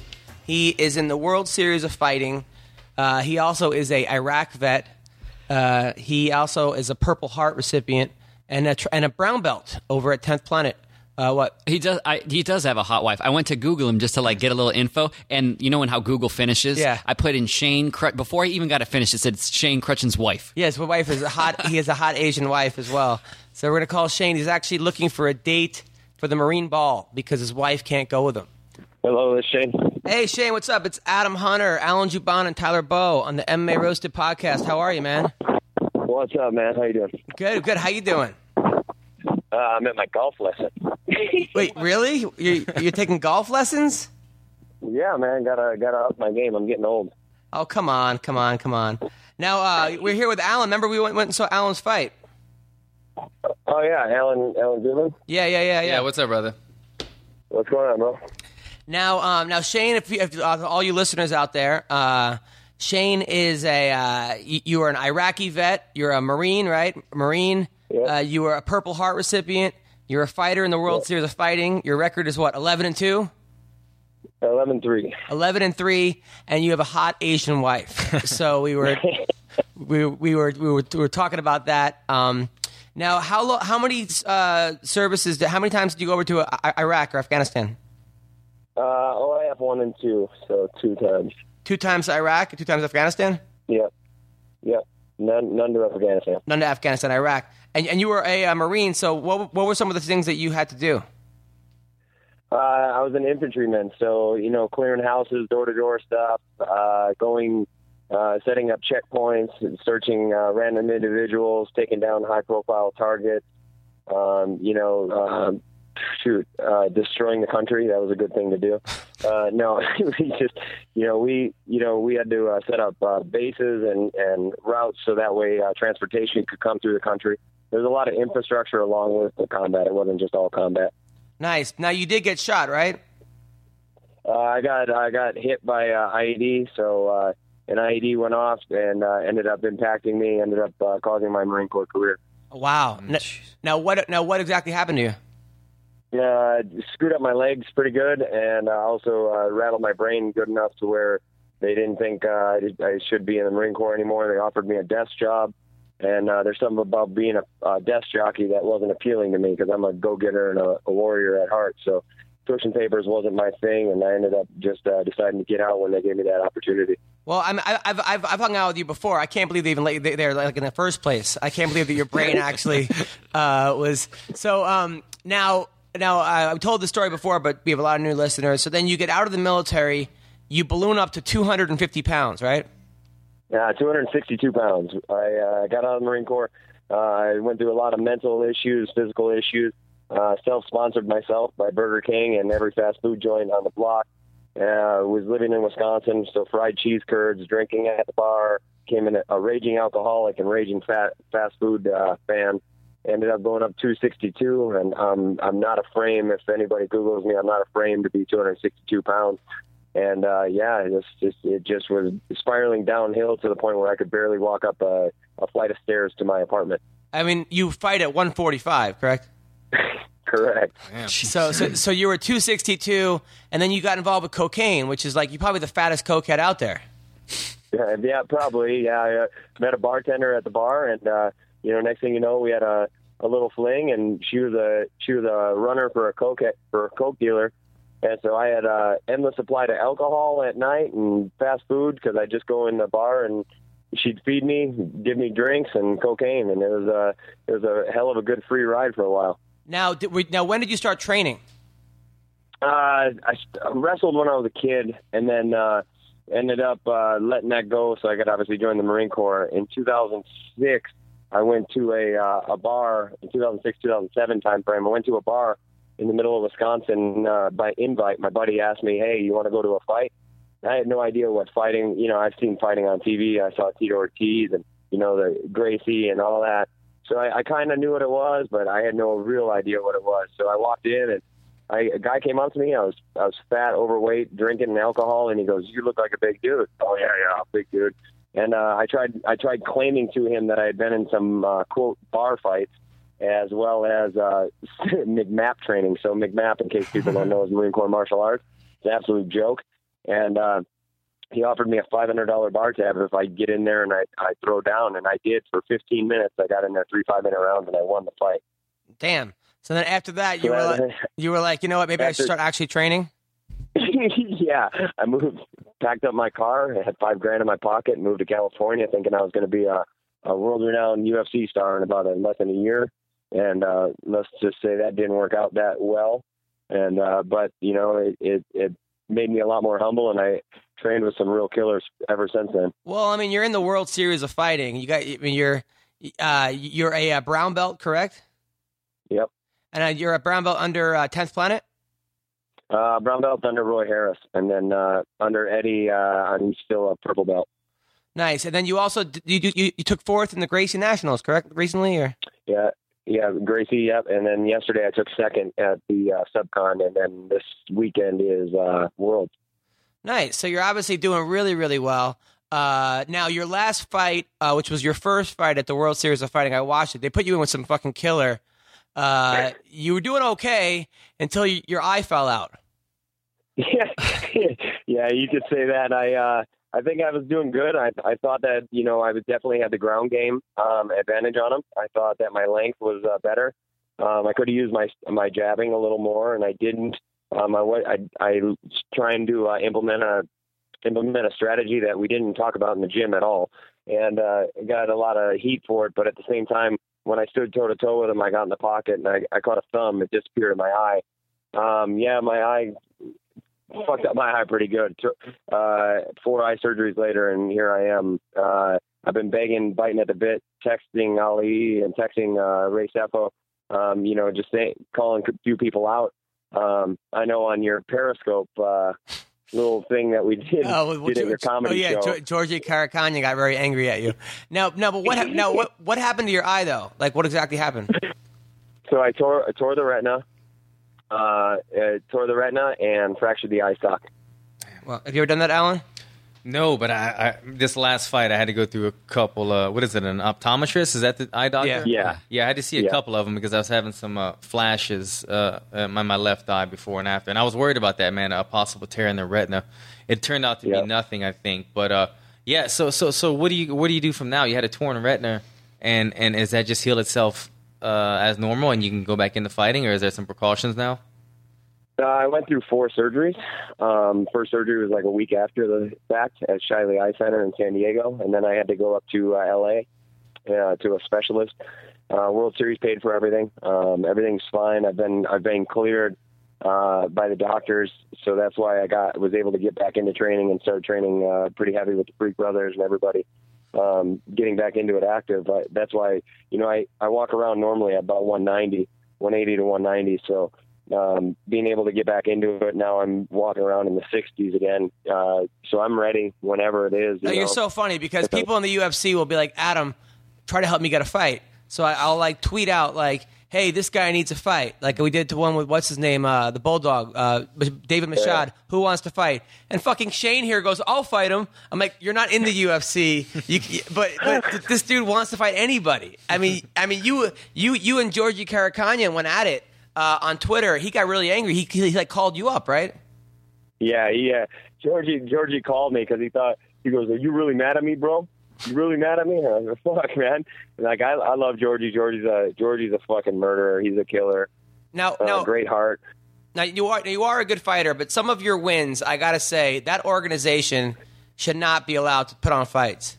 Uh, Uh, I'm gonna I'm gonna I'm gonna reserve uh, comment on that. But you know my you know you know what we I'm curious. About. What do you? there's this more? thing called Explosion, right? Fight Oh, series, oh, Explosion. and it's in San Diego. And they'll put a one guy, they'll put like Shane Kruchten, or they'll put like you know Willel Watson versus like the guy they just picked up at fucking 7-Eleven, Yeah, yeah. or I don't know what they're doing. They're going to bail bonds and bailing people out. It looks like these people should not be allowed to fight. Like it, it's the most shadiest. Am I- right? Come on. Yeah, it is. Yeah. The- the- you know, to be fair, to be fair to everybody, you know, it, it happens all over the country, and unfortunately, with today's age, you gotta, you know, some fighters, you know, you gotta build, you gotta build when you can get a fight, and when you start, when you start making a name on the regional circuit, people don't want to fight you anymore. So you kind of, I mean, if if scraps are gonna fall at your feet, you gotta, you gotta gobble the, the scraps up, and it, Yeah, no, tough. I'm not faulting you for Um, taking the fight and winning. yeah, I just, no, no, I I- just think some of those matchups that they that they put on are like, it's just bad for the Yeah. sport. Someone's gonna die or get like paralyzed, and then they're gonna be like, they're gonna look into it, and all these real organizations that put on competitive fights are, are the ones that are gonna be fucked. Yeah, absolutely. I mean, it's not the fighter's fault. Like he said, like uh, it's tough to get a fight sometimes. You know, especially when when you start put, having a good record here in LA, guys don't want to fight you on the regional shows, so you have Yep. to go elsewhere to find fights. It, it's just the promotion; they're getting a bad rap, and and like you said, Yep. because I know guys that fight there that have fought there, and and and. It's like guys go to weigh-ins and they'll weigh in, and then the day of the fight, their opponent won't show up. What you never understood: why, why would you even cut the weight and then not show up for the fight? But then they'll go across the street to the barbecue guys, and the barbecue the guys that run the barbecue place always seem to step in as a reserve. Because I've had two or three opponents fight guys that work at the barbecue joint across the street or something like that. uh, or, or in the parking lot or whatever it was, wherever they worked. And uh, yeah, I don't understand that. But when I was fighting for RFA, I uh, I wanted to get some some fights elsewhere as well to keep to stay busy, and they, and they wouldn't allow me. Uh, the RFA contract wouldn't allow me to fight and uh, explode, Explode? because Yeah. yeah. a lot of promotions do have uh, a, a problem with fighting against Exa- it, yeah. Exactly. Yeah. So, uh, but but Shane, I mean, obviously your your your your your ground game is there. Your top game is there. Uh, you're you're a very good fighter. Uh, I know you and War Machine were good friends, right? You guys were. No kidding. Remember we were at that. We, we were. We, we, Shane comes to my show, and there's like a parent comes, and War Machine was like coaching her parent's kid. Uh, and I was like, yeah, you probably might want to not have your kid have a teacher named War Machine, uh, just in general. And uh, I remember that, and it, that was that was pretty Yeah. that was pretty damn funny. Uh, now, uh, Yeah. now w- one one of the reasons you're on the show is that you, there's a Marine Ball, which is the biggest ball for Marines ever, and your wife is sick and she can't go, Right. so you need a date. Tore her knee. Yeah. Okay, your wife tore a knee doing yoga or something, or what? What? what, what? Uh, no, uh, getting ready for the tryouts for the national team, for the Filipino national team to play in the World Cup. for what? For what? What sport? Soccer. Uh, soccer, World Cup. Oh, your wife is a, is a is a pro soccer player. Uh, she was getting ready for the tryouts for the Filipino national team. Yeah. Ah, dude, his wife is so fucking hot. I mean, anyway, so uh, now, so now your wife can't go. Now, what if you get a date though, and this chick, you had a couple drinks in you, and then this chick likes you, and then you know grabs your cock? Aren't you going to be like putting yourself in a tough situation here? No, no, I got I got a lot of respect for my fallen brother, so that would never uh, never occur. What if your brothers are like, "Hey, listen, we we, we would like you to get a hand job, and this, this chick is hot. We won't say anything." I mean, I, I don't know. It just it seems like you're you're, you're setting yourself up for uh, a big problem here. No. No, I know my wife. I know my wife somehow, some way. She's Filipino, so she's hiding around the corner with a fucking knife, ready to slice my throat. Yeah. Okay. All right. Okay. So you're looking for a date, right? You're looking for a date. Yep. Okay. So any girls out there, if you want to go to the Marine It's Ball, be. It's gotta be. It's gotta be a Gold Star family member. a gold. So a Gold Star family member is a family uh, wife, mother, daughter of a Marine that uh, was killed in action in Iraq or Afghanistan. Okay. All right. So, ladies out there, if you are from a Gold Star family member and want to go to the Marine Ball, uh, this guy's a perfect gentleman. Uh, he's a recovering cokehead. You don't have to worry about doing blow. Uh, he's a nice guy. He helped coach my wrestling team. He's a fighter. Uh, he's got a big dick, but he won't he won't whip it out, right? No. Okay. So so you're the guy, right? So right? I mean, come on, sell yourself here, dude. Why should a girl go with you? Yeah. Uh, you know, it, it is what it is. It's a, you know, if they want to, they want to have a good night and honoring, honoring their, uh, their Marine that has fallen in combat. I mean, I would love to, uh, you know, I'd love to honor their Marine that, uh, you know, gave the ultimate sacrifice and just bring them to the ball and show them a good night and, uh, how the Marine Corps parties. Nice, good for you. Now, I I I saw that video that you pitched at the San Diego Padre game, right? Yeah, I, I, I threw out the first pitch there this year. You put the Oh, very cool, first man. pitch, but then you also, but you did a thing where you threw a pitch like it was a, a, a grenade, and then jumped on the mound. Yeah, well, I crawled up the backside of the mound and pissed off all the ground screw because they had just painted the uh, San Diego logo on the back of it. So I crawled up the backside of it, popped up, pulled the pin on the grenade, which was the baseball, and then threw it. And I threw a perfect pitch. Well, the So thing they were- was, so so you so you, you showed it to me, right? And they tweeted out Yeah. Major League Baseball, and you're like, "Look at this cool tweet. You should retweet this." I'm like, "Okay." But then all these people were commenting like, "He's celebrating war. This is terrible. this is not cool. We shouldn't even be in Afghanistan. We shouldn't be in Iraq." So I'm like, I retweeted Yeah. this. I got in the middle of a fucking like a liberal versus. I'm like, what? What the fuck do I? What am I doing here? But anyway, listen, listen. So Shane, you're looking for a fight. World Series of Fighting. Someone's going to step up and fight you. I'll take, 145. I'll take one anywhere. I don't give a shit. I mean, I, I know some people in uh, another little organization, you know, that uh, that I, I know some people over there. If, if the right opportunity comes, I think I could get signed over there. So All right, so you'll We'll fight anyone. All right, okay. I don't give a shit. I don't give uh, 185 and below. Wow, you really are a fucking nut job. Uh, I love you, man. I, I Shane, I love you. I come back and help. By the way, Shane helped coach my wrestling team. He was great. He he did a great Oh, yeah. job coaching the kids. He's a badass dude. You're you're a true friend. Thank you for being my friend, man. Thank you, brother. Absolutely, man. It- Friendship means a lot. All right, so where can people find you? Uh, S Kruchten MMA, S K R U C H T E N MMA is Twitter, or Shane Kruchten MMA is my uh, Facebook, or you can just Google me. It's not hard to find me. Yeah, and if you put Shane Kruchten hot wife, your wife will show up. By the way. If you if you start to type Shane Kruchten in, in Google, the fourth search engine on there is my wife for some reason. By the way, uh, my so I'm at the Comedy Palace this week, this Friday and Saturday, in San Diego. Oh, yeah. And the guy that ran it met your wife and spent all night.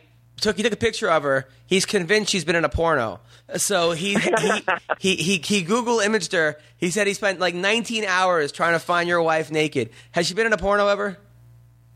hey man, uh, uh, no, Oh, okay. All right. Well, thanks a lot, Shane. I'll, I'll, I'll talk to you soon, man. hell yeah, Tenth Planet for life. Take care. Take care. All right. That was Shane Kruchten. Nice guy. That was Zach Miller. Yeah, yeah, Zach Miller. Yeah, yeah, Jeez. yeah. He's a nice guy, Shane. Uh, yeah. He's been through a lot. He, he didn't Oh. answer the question right away though. But the Yeah, there's- porno? yeah. Maybe Little- she has.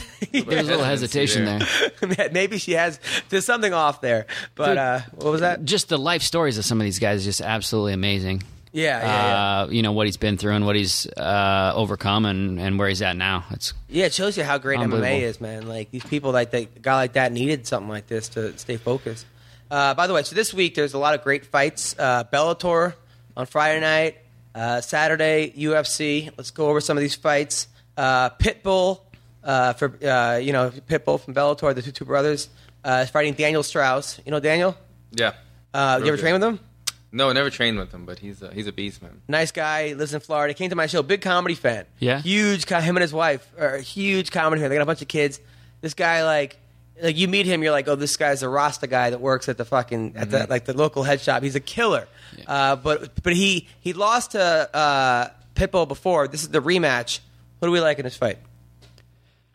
I haven't been following Bellator too closely lately, but but I'm familiar with both of them, Pitbull and um and Dre- Straus. Patrick Freire, yeah, Uh, yeah, Freire, Pitbull? yeah, yeah, yeah. right, the big the bigger one. The Yeah. bigger one. but but man, I'm gonna. Uh, uh, uh, Straus is the champ still right now, right? He he's defending the belt, correct? I think Pitbull's a champ. Oh, Pitbull's Yeah, the champ. Pitbull's now. the champ, yeah, Oh, yeah. What do I know? But I'm gonna go with uh, I'm gonna go with Straus, man. He, he's he's a beast. And you? yeah, I like Straus. All right, I'm gonna go with Straus as well. Also, Will Brooks, uh, who's my favorite person to follow on Twitter because he's always got beef with somebody, uh, and he, and he gets Marcin Held, another great fighter. Uh, who do we like on that? Uh, I'll go with Brooks 'cause- only because I'm more familiar with him. Yeah, me too. Uh, Michael Chandler versus David Rickels, the rematch.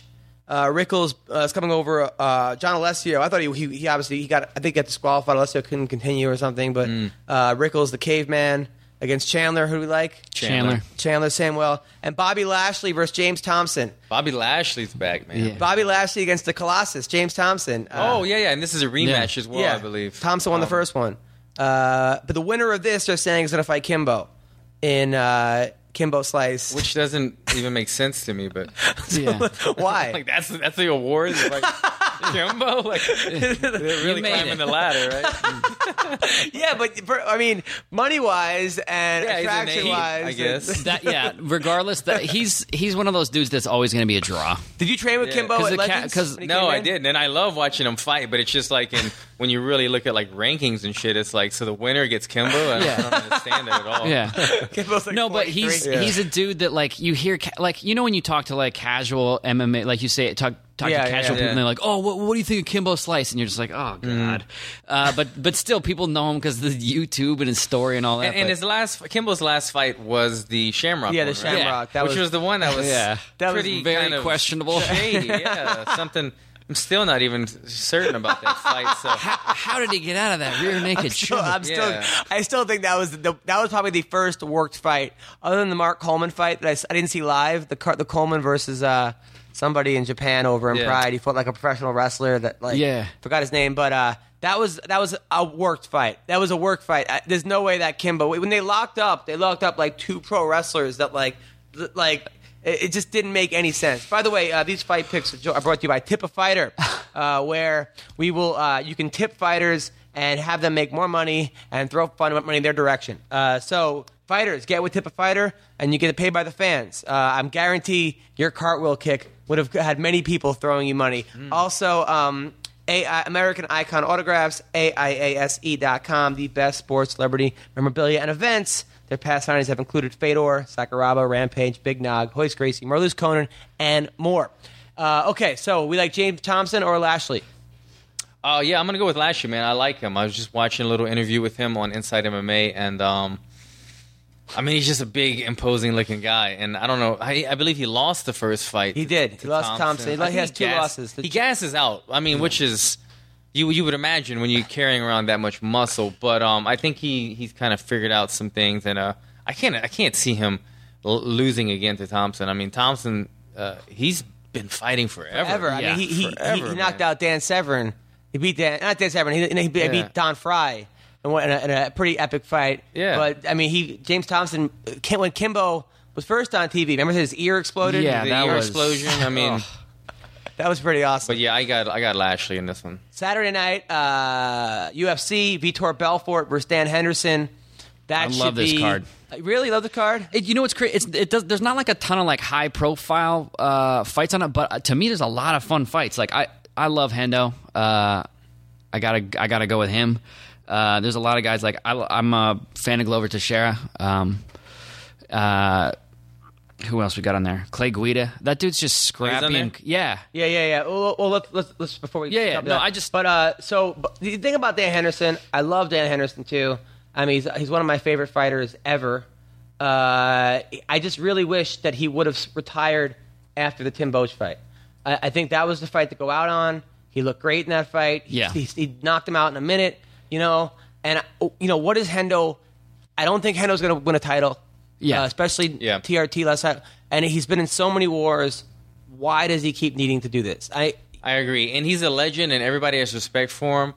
But the thing is, if if he's still floating around just to kind of get uh, interesting matchups, let's say, he's not the type of person that necessarily puts a, a ton of butts in the seats. You know what I mean? I mean, he, he's he's the kind of guy that okay, Hendo's fighting, you'll probably watch, but is it a must order pay per view type guy? Does he sell? You know, he's not that kind of guy in my eyes. So I, I I would go out on top. I mean, he he's a legend. He's he's done everything he needs to do, and, and he had an amazing fight last fight. So. I think more people are turning into Belfort right now. They want to see what Belfort has left. Yeah. Uh, Yeah. The Chris Weidman fight, he was actually doing okay until Yeah, he Weidman was took him down. his and- ass for a minute, and then he. so, because people, you know, Vitor Belfort, I mean, V- TRT Belfort, I think might have been the greatest ever. One of them. I mean, the guy who knocked out Luke Rockhold uh, and Dan Henderson And Bisping. and Bisping, and he was just doing these like supernatural kicks that I've never. I mean, TRT Belfort. I think was like it was like lab. It was like a lab. It was like you made him in a lab, Yeah. and it was a video game where you had the best player.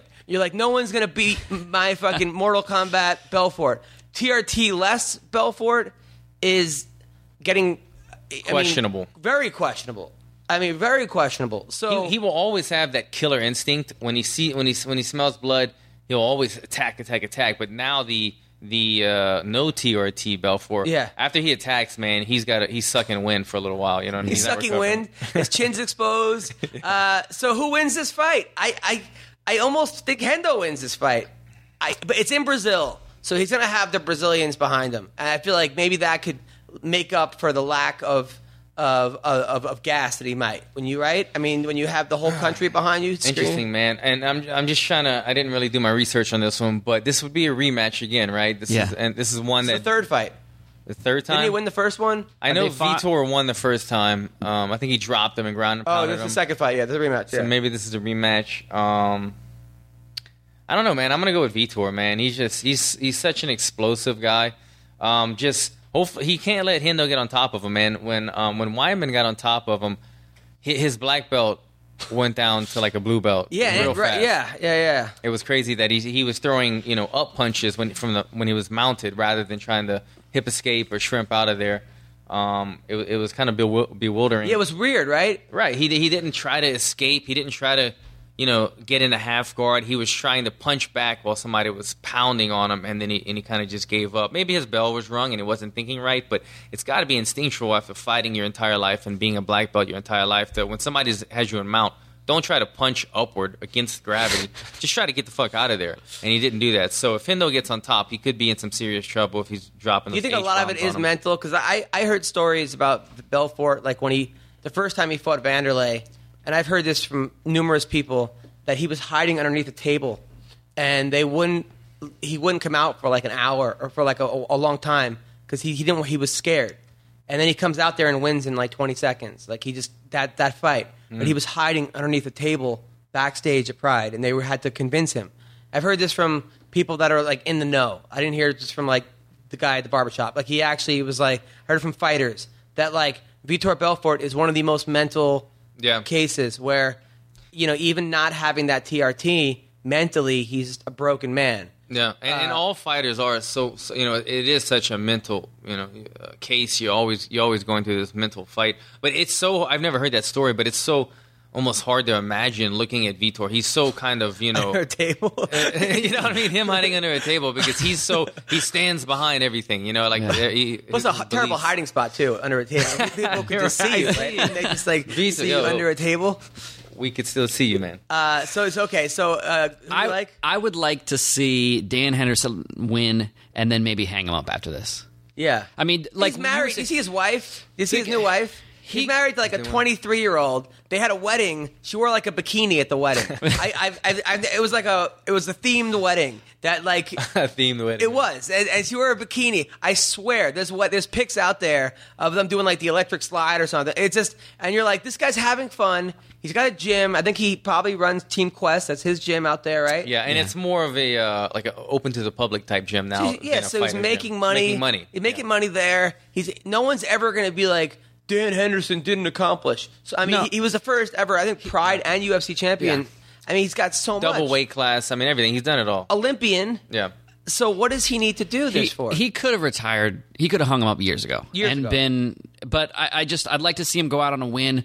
There's always like a difference between what I think's going to happen and what I want to happen. Okay. Uh, I, you know, v, uh, Vitor's uh, crazy, but he has looked, uh, you know, not that great since he's off the TRT. I would like to see Hendo win and hang him up on a win. what do you think's going to happen? Um, no, I think Hendo could get it, man. He's he's always tough, and he's got he's got those bombs, and I want Hendo to win. I think Belfort's going to win. Uh, I- I agree with that. Pat Cummins versus Glover Teixeira. This, uh, Oh, interesting. see, I, I- I actually like not telling you guys this before because it's it's uh, good to get your first reactions. Uh, but it's going to be uh, not that like I'm hiding this from you. You could, Yeah. but okay. So Pat Cummins against Glover. I got to give it to Pat. Uh, I think Pat has the edge in wrestling. Although Glover's a good wrestler, Pat's a better wrestler. I think Glover's got more power, but Pat's been knocked out before and knocked out twice by OSP and also by Daniel Cormier. So he's he realizes his chin's not indestructible. A lot less damage, less mileage, and I feel like Glover, although he won his last fight uh, against OSP, I believe. Yeah. Um, for some reason, he's going to have the country behind him. I think Pat's going to pull this off.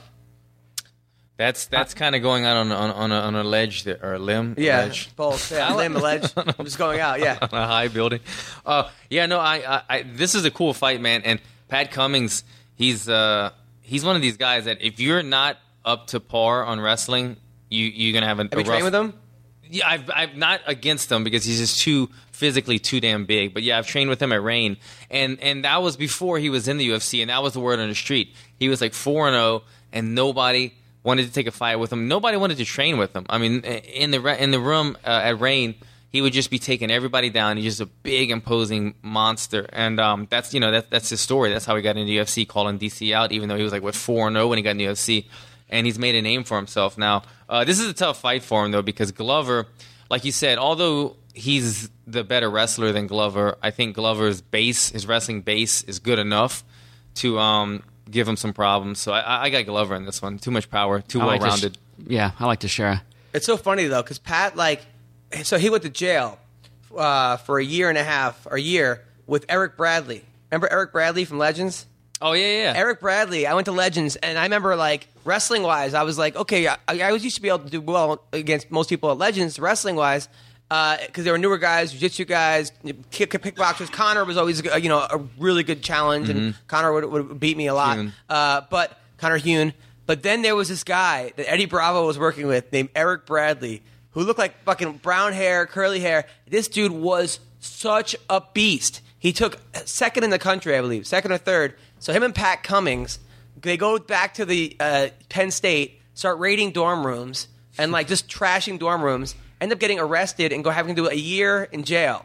Not like it was one of those jails where they go on the weekends or at nights. It, wa- it wasn't like they didn't do hard time. Yeah. It was still the dumbest thing I've ever heard in my entire life. And I remember Pat had just gotten out of jail and was roommates with Mayhem Miller, which is actually probably worse than fucking Yeah. living in jail. Yeah. Uh, at one point, I think Pat was running from the cops and staying with Mayhem. Mayhem was like harboring them at one point. Uh, but Mayhem, so Mayhem, uh, I remember Pat looking at me like, I got to get the fuck out of this house with Mayhem. He's like, he's like, this is, he's like, this is, it's insane here. Yeah. Like he, he, but he was so frustrated. He couldn't get a fight. He all this shit. But anyway, that was an interesting tidbit about Pat Cummins. But uh, and Eric Bradley, who was such a good wrestler, who no, who the last time I heard from him, he was on that show Fight Master. Right. He lost on Fight Master, and I don't know if he's fought since. I haven't seen him since then either. And he was he was doing really well on this show that I You remember. remember Legends though? Him at Legends. Yeah. You ever go with him? time he was there. No, I never went with him when he was there. But um, yeah, I remember. I remember the guys talking about him, and uh, he was a, he was a beast on the mat. beast. He, he was he was a beast. So, uh, but Pat Cummins, I like Pat. I, I think Pat's one of those dudes that somehow also likes being the bad guy. So I think him go him. There's certain like types of wrestlers. They go to Brazil, and for some reason it, they they fight a lot better than what you would think. Uh, Pat Cummins being one of them. Uh, another one being a guy who goes uh, CB Dollaway uh, goes to Brazil, performs better. Another guy that seems to do really well in Brazil is uh, Nick Lentz, I think, does pretty well in Brazil. Uh, I know what's that that uh, Neil, Neil Magny, Neil Magny, uh, yeah. does well in Brazil. Certain guys do better. I feel like when the crowd's booing them. How do you do when the crowd is booing you? I've only fought once in Brazil. I lost that fight. That was bullshit. Yeah, that's the one I got kind of pretty much robbed. So uh, it, it didn't play that much an effect. You know, I will say, like I was uh, referring to earlier, that that I kind I, I kind of liked the emotions of a fight. And uh, for the weigh-ins, you know, they were they were chanting the "You will die" thing in Portuguese, and I got really into it, man. Like I was so pumped up at weigh-ins. My my my Warlley Alves got in my face. The crowd was chanting "You will die." And uh, I loved it, man. It really, it, I had goosebumps. Like I could feel the adrenaline rush. Whereas I've been to, I've been to weigh-ins and it's just quiet and it, Yeah. it sucks, you know. So I like. Who like. did Warlley man. Alves recently fight? He fought somebody. He did well, man. He fought a Canadian guy. Uh, he fought a Ca- was a Canadian guy. He, I think he's he's won one or two fights since since Since we your fought. fight? Yeah, yeah. Matter of fact, he's fighting this weekend in Australia, I believe. Warlley is? Alves, yeah, he'll be fighting again. This week, not, In not, what not this promotion? weekend. Next I'm sorry, weekend. next weekend or Next next, weekend, the Ronda couple more Rousey. weeks. The Ronda Rousey card. Oh yeah. Now, uh, a, a dear friend of mine, Anthony Birchak, is fighting. We had him on the show. He's fighting Thomas Almeida. oh, that's this card. yeah. Birchak. Okay, yeah. Wow, Now- that's a really good fight, man. That's Uh, gonna be tough. Anthony Birchak. I was at his first fight when he lost. He got heel hooked by that that dude that was like won all his fights by heel hook, Mm. and then he won. He beat Joe Soto his last fight, knocked out Joe Soto. New Orleans, yeah. Um, Thomas Almeida is undefeated, is a monster. Yeah. But I was at the fight where he got hurt. He, he got cracked by um yeah. by the Irish dude. Uh, come on, MMA roast the stats. Yeah. He, got um. God, with the hat and the, Is the it suspenders. Yeah, uh, is it Siri? one- Not- one- uh, no, no, no. well, Brad Pickett. Brad Pickett. Brad One Pickett punch. hurt him. One punch hurt him. Yeah. Um, can Birchak pull it off? I'm I'm obviously going to go for Birchak. I want Birchak. Listen to the podcast. I love his wife. I love his, his the whole thing. Yeah. but it's going to be tough. I, I, Alan? I, I'm a fan of both of these guys as fighters. Uh, I know Birchak a little bit, so I, I, I'm going for him on this fight. Um, but this is the thing. I think uh, Almeida is a very tough opponent, but I think Birchak has uh, a really good chance, not only just because of, of his style, but but um, Thomas Almeida. Is am saying Yeah. his name? Thomas Almeida. The thing about him, man, he's a he's a long guy. He's a long, like tall guy. He's not a short guy at all. A tall, tall, skinny guy. But he doesn't fight tall. He he doesn't fight long at all. He gets inside and he f- likes to like slip punches and fight inside of the pocket. And I remember watching that last fight where he got rocked, thinking, why is he fighting inside of the pocket with this guy? You know, he's in there trying to throw elbows and slip uppercuts and things like that when he should just be fighting long. And finally, you know, I think he threw the switch knee and caught him. Do you Is that- fight long? What's that? You don't fight long. Yeah, well, I'm, I can critique other people. what are these guys taking punches for? So, um, the thing about him, yeah, man. Even though he's a super crafty striker, I mean, he, he's he's a blast to watch. I think he's got bonuses on every one of his UFC fights as well. Um, but he doesn't fight that long, and um, if Birchak capitalizes on that and fights real long, man, he, he Or if he fights short, you're saying if Birchak, if, if he gets in with Birchak, Birchak can land a hook. Yeah, well, if Birchak, the, i- if Almeida, if Almeida if they both stay long, and then it'll be a real technical fight, real fun fight. But if he goes inside and tries to fight inside, like he always seems to do, he's going to get caught again. I think so. I think Birchak has a really good chance in this fight. I can't wait. Uh, I'll play devil's advocate. I know Birchak's your boy. I'm, I know he's a great guy. I haven't met him, but I'll uh, I'll go with Almeida. He's just like he looked phenomenal, man. I think Almeida's been looking. yeah, good. he's definitely gonna be the heavy favorite in this fight. yeah. Either Uh, way, it's gonna be a scrap. Uh, also, Fabio Maldonado versus Corey Anderson.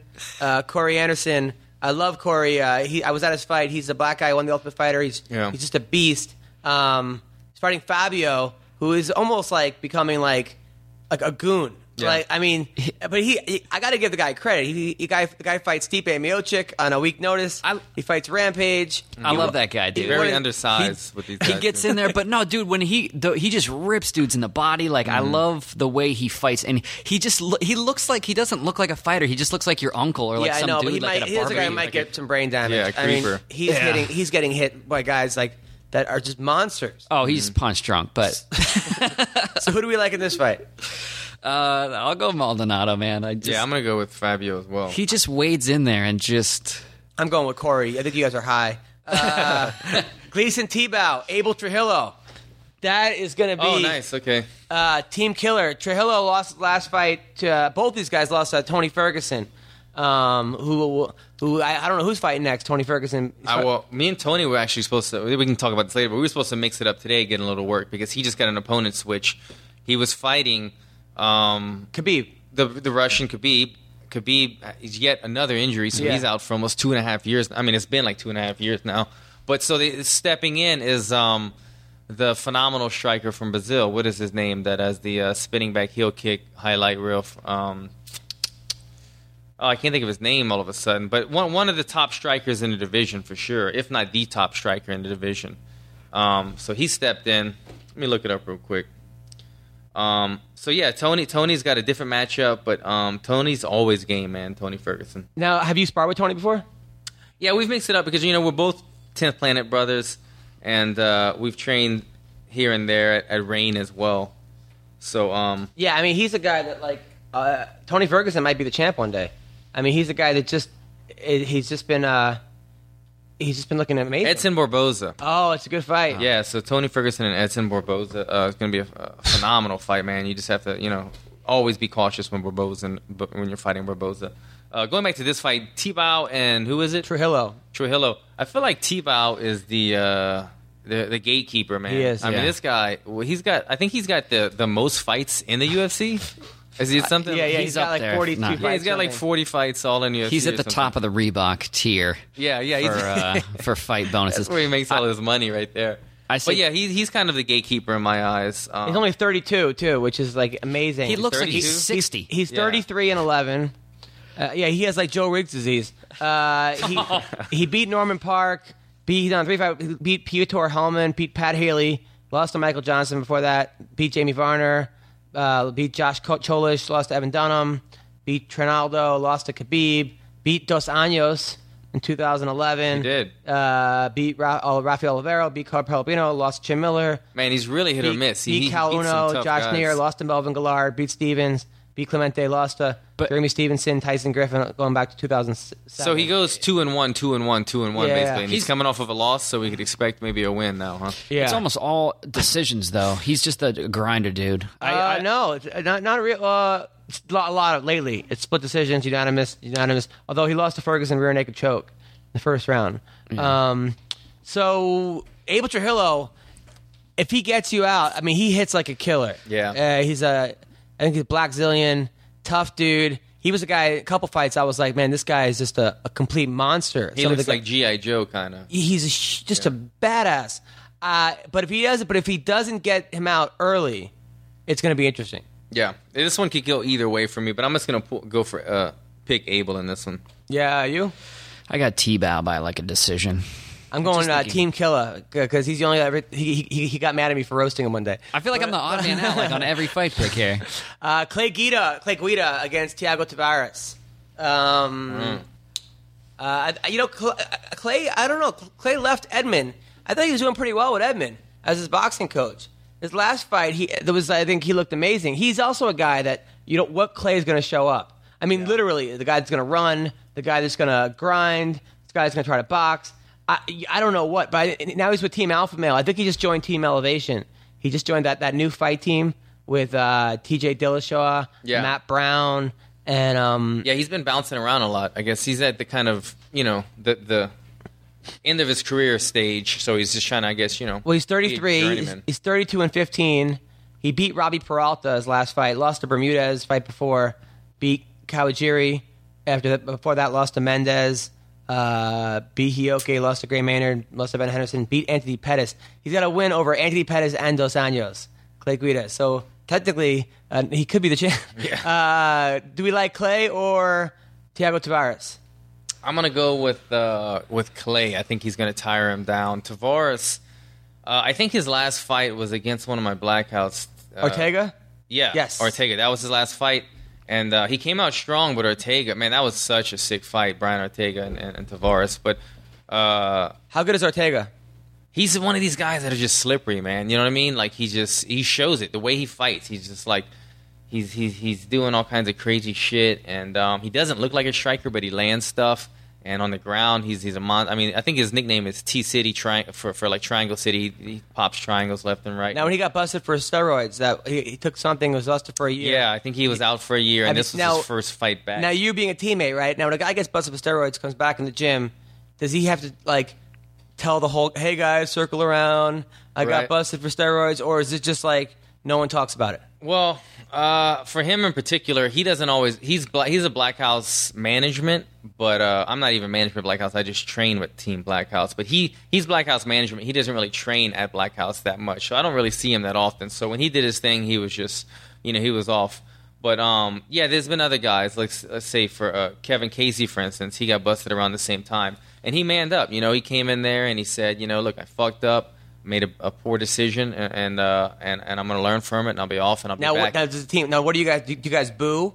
Or- or- yeah, we boo 'em. or we're like everybody holds their hand out, and then we just look if it's going to be thumb up or thumb down. Really? Is that no, no, no? Yeah. No, no what happened? It. No, Kevin Casey comes in. He says, "Guys, you know what? I, I, I took steroids. Now, you being his training partner." Is that giving him an extra advantage in, in sparring, or like is that? Because some people say they equate uh, steroids to like having a, a loaded, uh, you know, having their heads, their hands loaded. Yeah. So if I'm sparring with someone on steroids and he's punching me, am I like, what the fuck, dude? You could have really hurt me. I, I, you know, if anything, uh, I, I certainly didn't mind because every time that we were like just freaking grinding it out in wrestling or whatever, and and I'm thinking like, and, I, and you know, it's it becomes that that that that test of will. It's like, all right, is he done? Am I done? You know, and and, and right when you think you're completely exhausted. Kenny Johnson says, "All right, one more five minute round," and you're like, "What?" anyway, whenever we're doing those things, and and and and and hey, if he was using steroids back in the day and he was pushing me that hard, then then look, then I just I got better. Oh, from Oh, so you're happy. So I you're was ha- happy. you're happy because look, did if I was able to hang with him and, and, and he was on something, then then it only it only bettered me. But no, I, for, for for him, for instance, though, So maybe like, you should know- like poison him. Maybe you should like slip steroids in his drink or something. Yeah, right. Just so you get better. just- yeah, just to make me get better. Yeah. Uh, but yeah, yeah. I mean, if you're gonna if you're gonna if you're gonna mess up, you know, and you're gonna come and, and, and say, look, I fucked up, and uh, you know, I made a poor decision, and I did it on my own, and uh, I'll be back, and I'm gonna be here to train with you guys, and you know, I'm still gonna be around. Then all you can do is respect it. Everybody makes bad So decisions. Kevin Casey comes in. He says, "Guys, I took steroids. Uh, I'm sorry. I shouldn't have done it. I fucked up." Does anyone else get to get to speak, or is it just like does anyone say you let me down, Brian, or do people just go, "I don't give a fuck"? Like, Yeah, you know, yeah, because it's not a team sport, so it's like, all right, You cool, ju- you just know. flip it. I did it for you guys. I wanted to help you train I train wanted better. to push you guys harder. Exactly. That's funny. About Anderson Silva, guys, I, I, I uh, took Viagra. And everyone's like, "Oh, that's weird." I did it for you guys. yeah, exactly. Uh, so, all right. So then that also, uh, our boy Chas Skelly's fighting, and Johnny Case is taking. Oh, on yeah, Johnny Y- Case, Jan man. Cabral. I like Johnny Case. Me too. I'm a fan of his. Have you ever trained with him, or you know? Uh, him? we fought together in the RFA, man, and uh, he he was a cool guy. I remember him telling me then that you know he was like, "I'm going to be in the UFC real soon," and and I was kind of like, "Yeah, sure, man." He's very And confident. He's very confident, but uh, I like him. Yeah, he's a good guy, man, and he's fun to watch. I got him in that fight. He's a hard worker. All those guys left uh, Alliance like in the middle of the night. They went different. Like Oh, he Johnny, left? Johnny Case left. Uh, a lot of guys. Myles Jury left. Uh, they went to San Diego. They went to Arizona. Oh. And, and they ju- and then also, but then other guys went somewhere else different. Like I know uh, the, the the dude from the Ultimate Fighter that um, he went to Florida. the kid that Bubba Jenkins is fighting. He went to Florida Black House. So uh, I think like 15 guys left Alliance. We had Phil Davis on the show. We asked him why did everyone get up and run away from your gym, and he said that it was just too many guys in the room.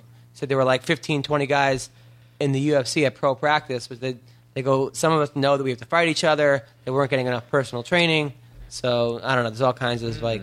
It didn't sound. It sounded a little fishy. Yeah, but I get it. Like you, I don't know. I don't know how I feel about that. Like there's a certain energy when you have a, a packed house all the time and you're and you're all, and you're always going against top guys. It's a good energy. It's like it's tough, but you want to show up and you want to compete. Um, I don't know if I would ever not be at a gym because it was too many good guys there. I mean that, Yeah, that seems kind of, well, I mean, funny. according to certain guys, the rumbling that the gym fees were too high. Oh. That like that only that the the the coaches were only caring about Dominick Cruz or about Mm-hmm. certain guys that were fighting. They weren't caring about like everybody else. So I don't know. We'll. I mean, you never really get the the the, uh, the true story. I mean, it's a weird. It's still like like you said, it's an individual team sport. Yeah. So it's uh it's like you know yeah, be be about your team while you're in training, but when it comes to, to the actual competition, it's it's only about you. So Well, listen, uh, this podcast was brought to you by American Icon Autographs, AIASE dot com, the best sports, celebrity memorabilia, and events, and tip a fighter. Fighters, listen, uh, I know, uh, oh, this week, Anthony Birchak is with Tip a Fighter. So if you like the way he fights, throw him cash. I'm going to throw him some cash. I like Birchak. I like him a lot. Uh, that was our thing. Uh, this week, I will be uh, at the San Diego, the Comedy Palace on Friday and Saturday. Tyler, I'm headlining the Ventura Harbor Comedy Club on Wednesday. look at you. Yeah. Uh, I got uh, nothing going on this weekend yet, but I'll be hoping to pick up something. Alan, anything? uh, I'll be chilling, man. You'll be chilling. You, when are you going to Thailand? I leave for Thailand on Monday, man. So I'll be Whoa. there for about three weeks. You going with your wife? Me, my wife, my son, and uh, we're gonna go. Who, now who's, who's, are you staying at a hotel or Oh, no, we she, she has a uh, family over there. We're gonna stay with family. We're like a gonna go- hut? Or Like it's yeah, it's pretty much a little hut, but there's like a little smoke pit, cook fish and stuff. really? No, man. Oh, is it like a freaking big mansion. Dude. Is it a mansion, Yeah, for real? we live we live in the lavish lifestyle in Thailand. Nice. No, we're gonna go. Tr- you know, train, go to the, you know Phi Phi Islands, go to go to Phuket, wherever. Do travel, do, uh, do some uh, Muay Thai, probably at Fairtex, and then uh, go swim with some elephants. You know, do, do That's all amazing. the crazy stuff. I always Fun thought it was stuff. called Fuck It. I was pronouncing it Fuck It. It's Phuket. Yeah. For like Oh, yeah. years, I was Yeah. saying Fuck It. Fuck it. Yeah. Phuket. I thought fuck it, it was way cooler. Uh, so so this week we have Jade Bryce on the show on Thursday, uh, as well as MVP Michael Venom Page couldn't make it today, uh, but he will be there. What do you think about Michael Venom Page? Man, I, when I saw that he was on the show, I was curious to hear from him, man. Um, I mean, I know, I know what a conversation with him would probably go like because he's very confident. You know what I mean? He'll be like assistant and stuff, but he's a confident guy. But I'm curious about him, man, because you can't deny the talent. You can't deny the ability. He's got talent. He's got technique. He's got ability. But he hadn't, he hadn't you know, I just want to see him fight like a high caliber guy because you know he's been kind of somebody like- thrown. You know, some low caliber strikers or like Well, I didn't realize he was uh, he was uh, yeah. They're fighting guys that aren't in Bellator. They're bringing him up for the fight and then sitting him back down. Yeah. But um, but at the same time, I was researching him last night because I was told he was coming on the show tonight. Uh, I didn't realize his his parents are both black belts. oh, okay. He has three brothers. They're all black belts. A sister who's a black belt. He's been fighting since he was three. Uh, uh, they he, he was a kickboxing champion. There were some nights. There was one fight he would fight in tournaments in three different weight classes in the tournament and win all three weight classes. Which I'd be pissed off. I'm like you can't just win your own tournament. So there was a tournament. He, one time he fought 21 times in one night because Wow. he won all three.